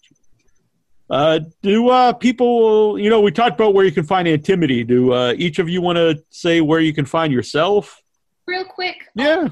Also, we didn't mention you can follow Antimity on Instagram and Facebook. Um, that's not where you'll see, you know, new videos, right, but right. some But you can find out what's going on. yeah, fun, different stuff, and and help support us, which is Yeah. cool because we're a little Instagram's great for Antimity because you guys have a lot of very cool uh, visuals, yeah, definitely. a lot of cool behind the scenes pictures and So join us there. Yeah. Well, do, do any of you want to say where you can follow you individually, or you want to send Yes. everyone to Antimity? You can you can find me in crevasses and uh, dark alleys. Also, piss faces. What piss face piss faces? Vases. It was a term I Oh. up earlier. I mean, I thought you said piss faces. I'm like, no, no. I'm bringing it around, Jeff. My Fotopedia link is uh no wait. Antimity uh, slash OnlyFans. Yeah. Uh, I guess what we're trying to say is none of us do any of that. So just watch Antimity because it's fine. Well, I mean, I think that I, I but I'm going to share some people because there's a because as much as uh, nobody wants to, they want to share antimity. I want to share everybody because everyone does great art. Uh, so Tyra and Manny, you can find both of them on Instagram. Uh, so Tyra Manny, please say your handles because I can't pronounce them and I will butcher it because I don't use social media that often.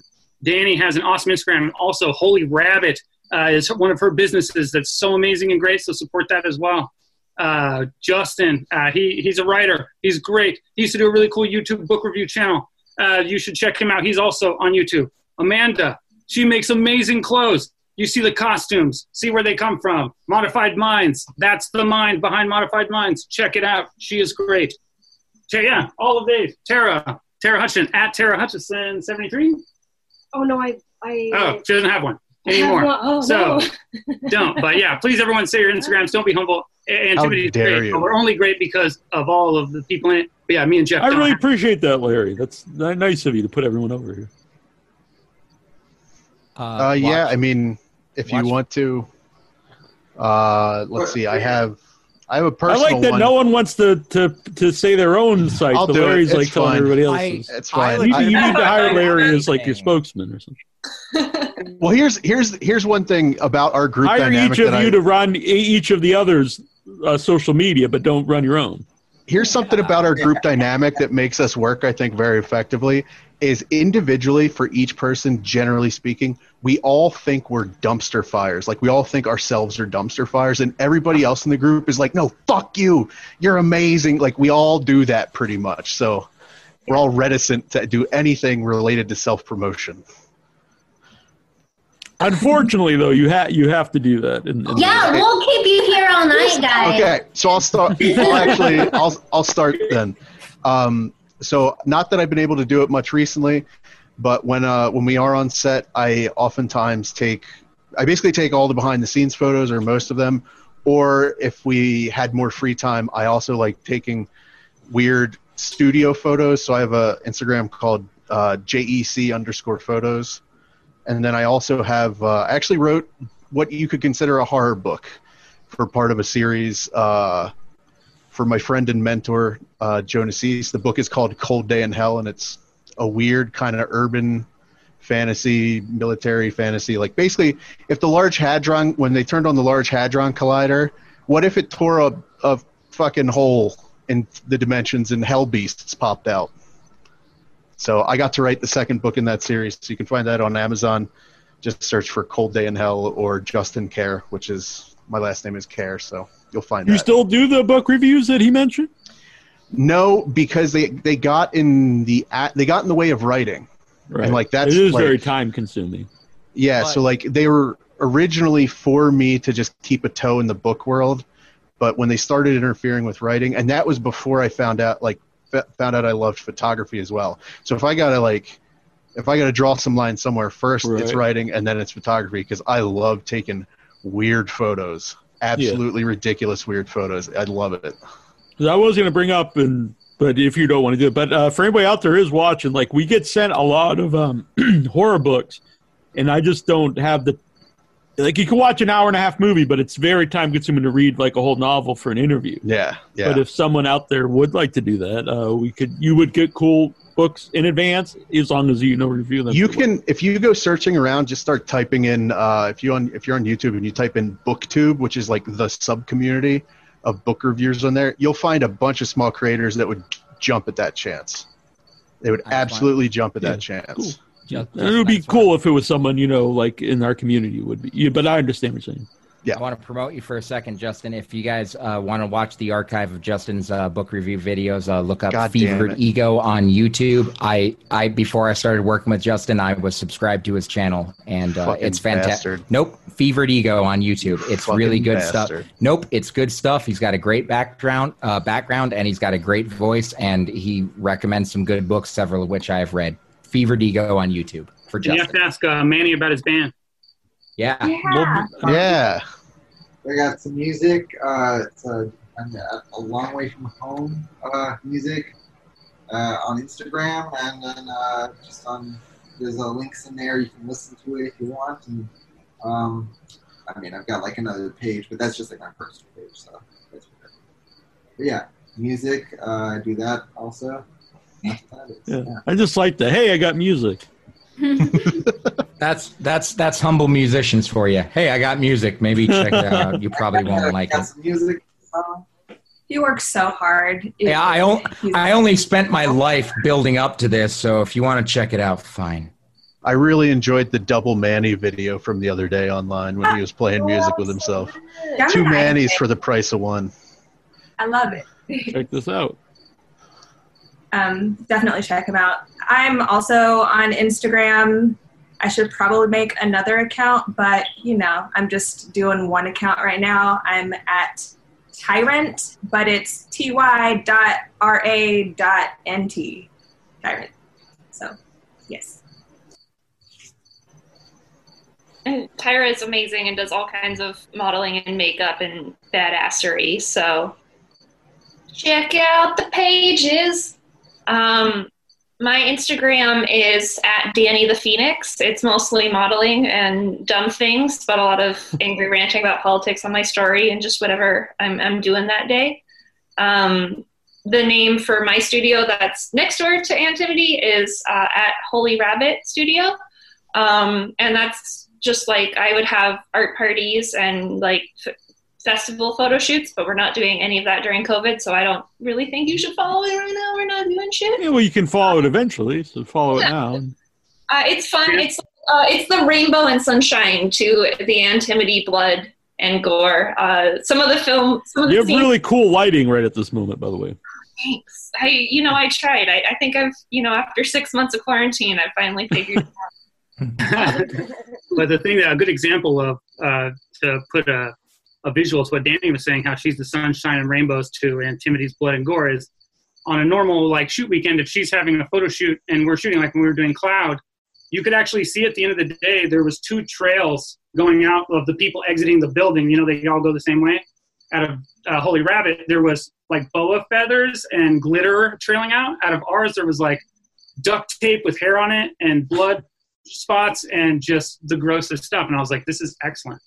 This is uh, this is a great example of, of how this place works here. Those were the best weekends of my life because it was just like Antimity. You walk in, you open the door, and it's just like pure blood and just horror everywhere. Like everyone I like know is just like covered in blood and just like, uh, you know. And then on the other side, there's all these happy rave girls like Well, like specifically that weekend, you had they were trying to get set up, and we shot the opening scenes of Cloud on your porch, like Yeah. outside, and they're trying to get like set up with all the rave clothes to take photos, and we're like, let's drag the blood out here and the lay on the floor, actors, and we're gonna make it look like you're fucking dead. And in all the videos, it was in all their Instagram stories. They were like, "There's a horror film." Like, what is? it's just fun to, to, to mix the worlds, I guess. Yeah, that's me. Very good. Amanda. See, uh, did we get Ferris? Where where can people follow you? Um, so I'm working on a website right now. We're redoing it completely, but you can go find Modified Minds on uh, Facebook or on Instagram. It's a lot of um, alternative clothing if you're into that. I kind of shifted to making masks for COVID, so uh, that's what a lot of the recent posts. cool. And I just recently had a hand surgery, so I Oh. haven't done anything as of lately, but I'm all healed up be now, and Oh, okay. I'm uh, ready to start making some more stuff. So soon I'll have some fresh posts up. And Amanda is amazing, and she can make things like 100% custom and beautiful and super cool. So, hit her up. And uh, Christian. Um, I don't have anything, but you. I just looked. You can find me at at antimity underscore just fine. All right. Fair enough. Fair Nice job. Yeah. Yep. Your twenty dollars are in the mail, Christian. My plug. Yeah. There you go. Well, it's been a great time to talk to everybody. Hey, yeah, thank you so much Same. for having me. Yeah. Seriously. Thanks. This And thank you for- I'm a big fan of Antimity. What were you going to say? I'm sorry. Oh, I was going to say Neil, and also I wanted to make sure to say I, I'm sorry I showed up so disheveled because I was running so behind. But um, thank you so much for having indie artists on, and thank you for supporting the indie community because we're a big community. And the thing is, with technology, we get bigger, and everyone above us is complaining about that, and we're not. You know, I want everyone to make movies. If you want to make movies, make a movie. I want to see your movie so bad because you know that there's some gems just sitting in someone's basement right now, just wishing they could do it, and I want to see their film. And so, you know, thank you for supporting indies. We need more people to support independents uh, who aren't going through the distribution systems like this and who are kind of just doing their own thing online and trying to just make their own path. you know, Because I, there's there's multiple avenues to do every piece, every art there is, and every art form. So we're just trying to cut our own out. There's a lot of other people doing it too, and, and thank you for being one of the people that champions that.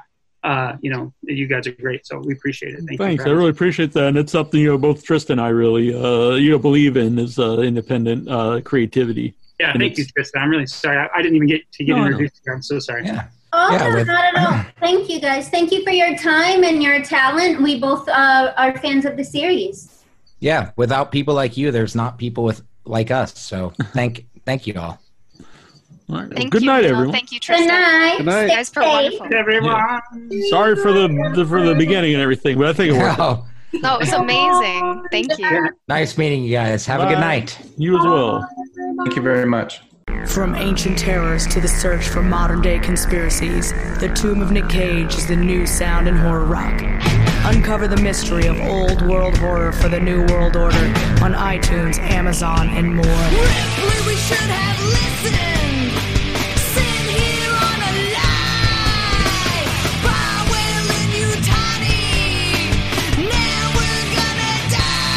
The Tomb of Nick Cage. They're coming night. Mostly, they're coming night. Mostly, they're coming night. Mostly, they're coming night. Mostly. Find out on Facebook, Twitter, and Instagram. The Tomb of Nick Cage. They're coming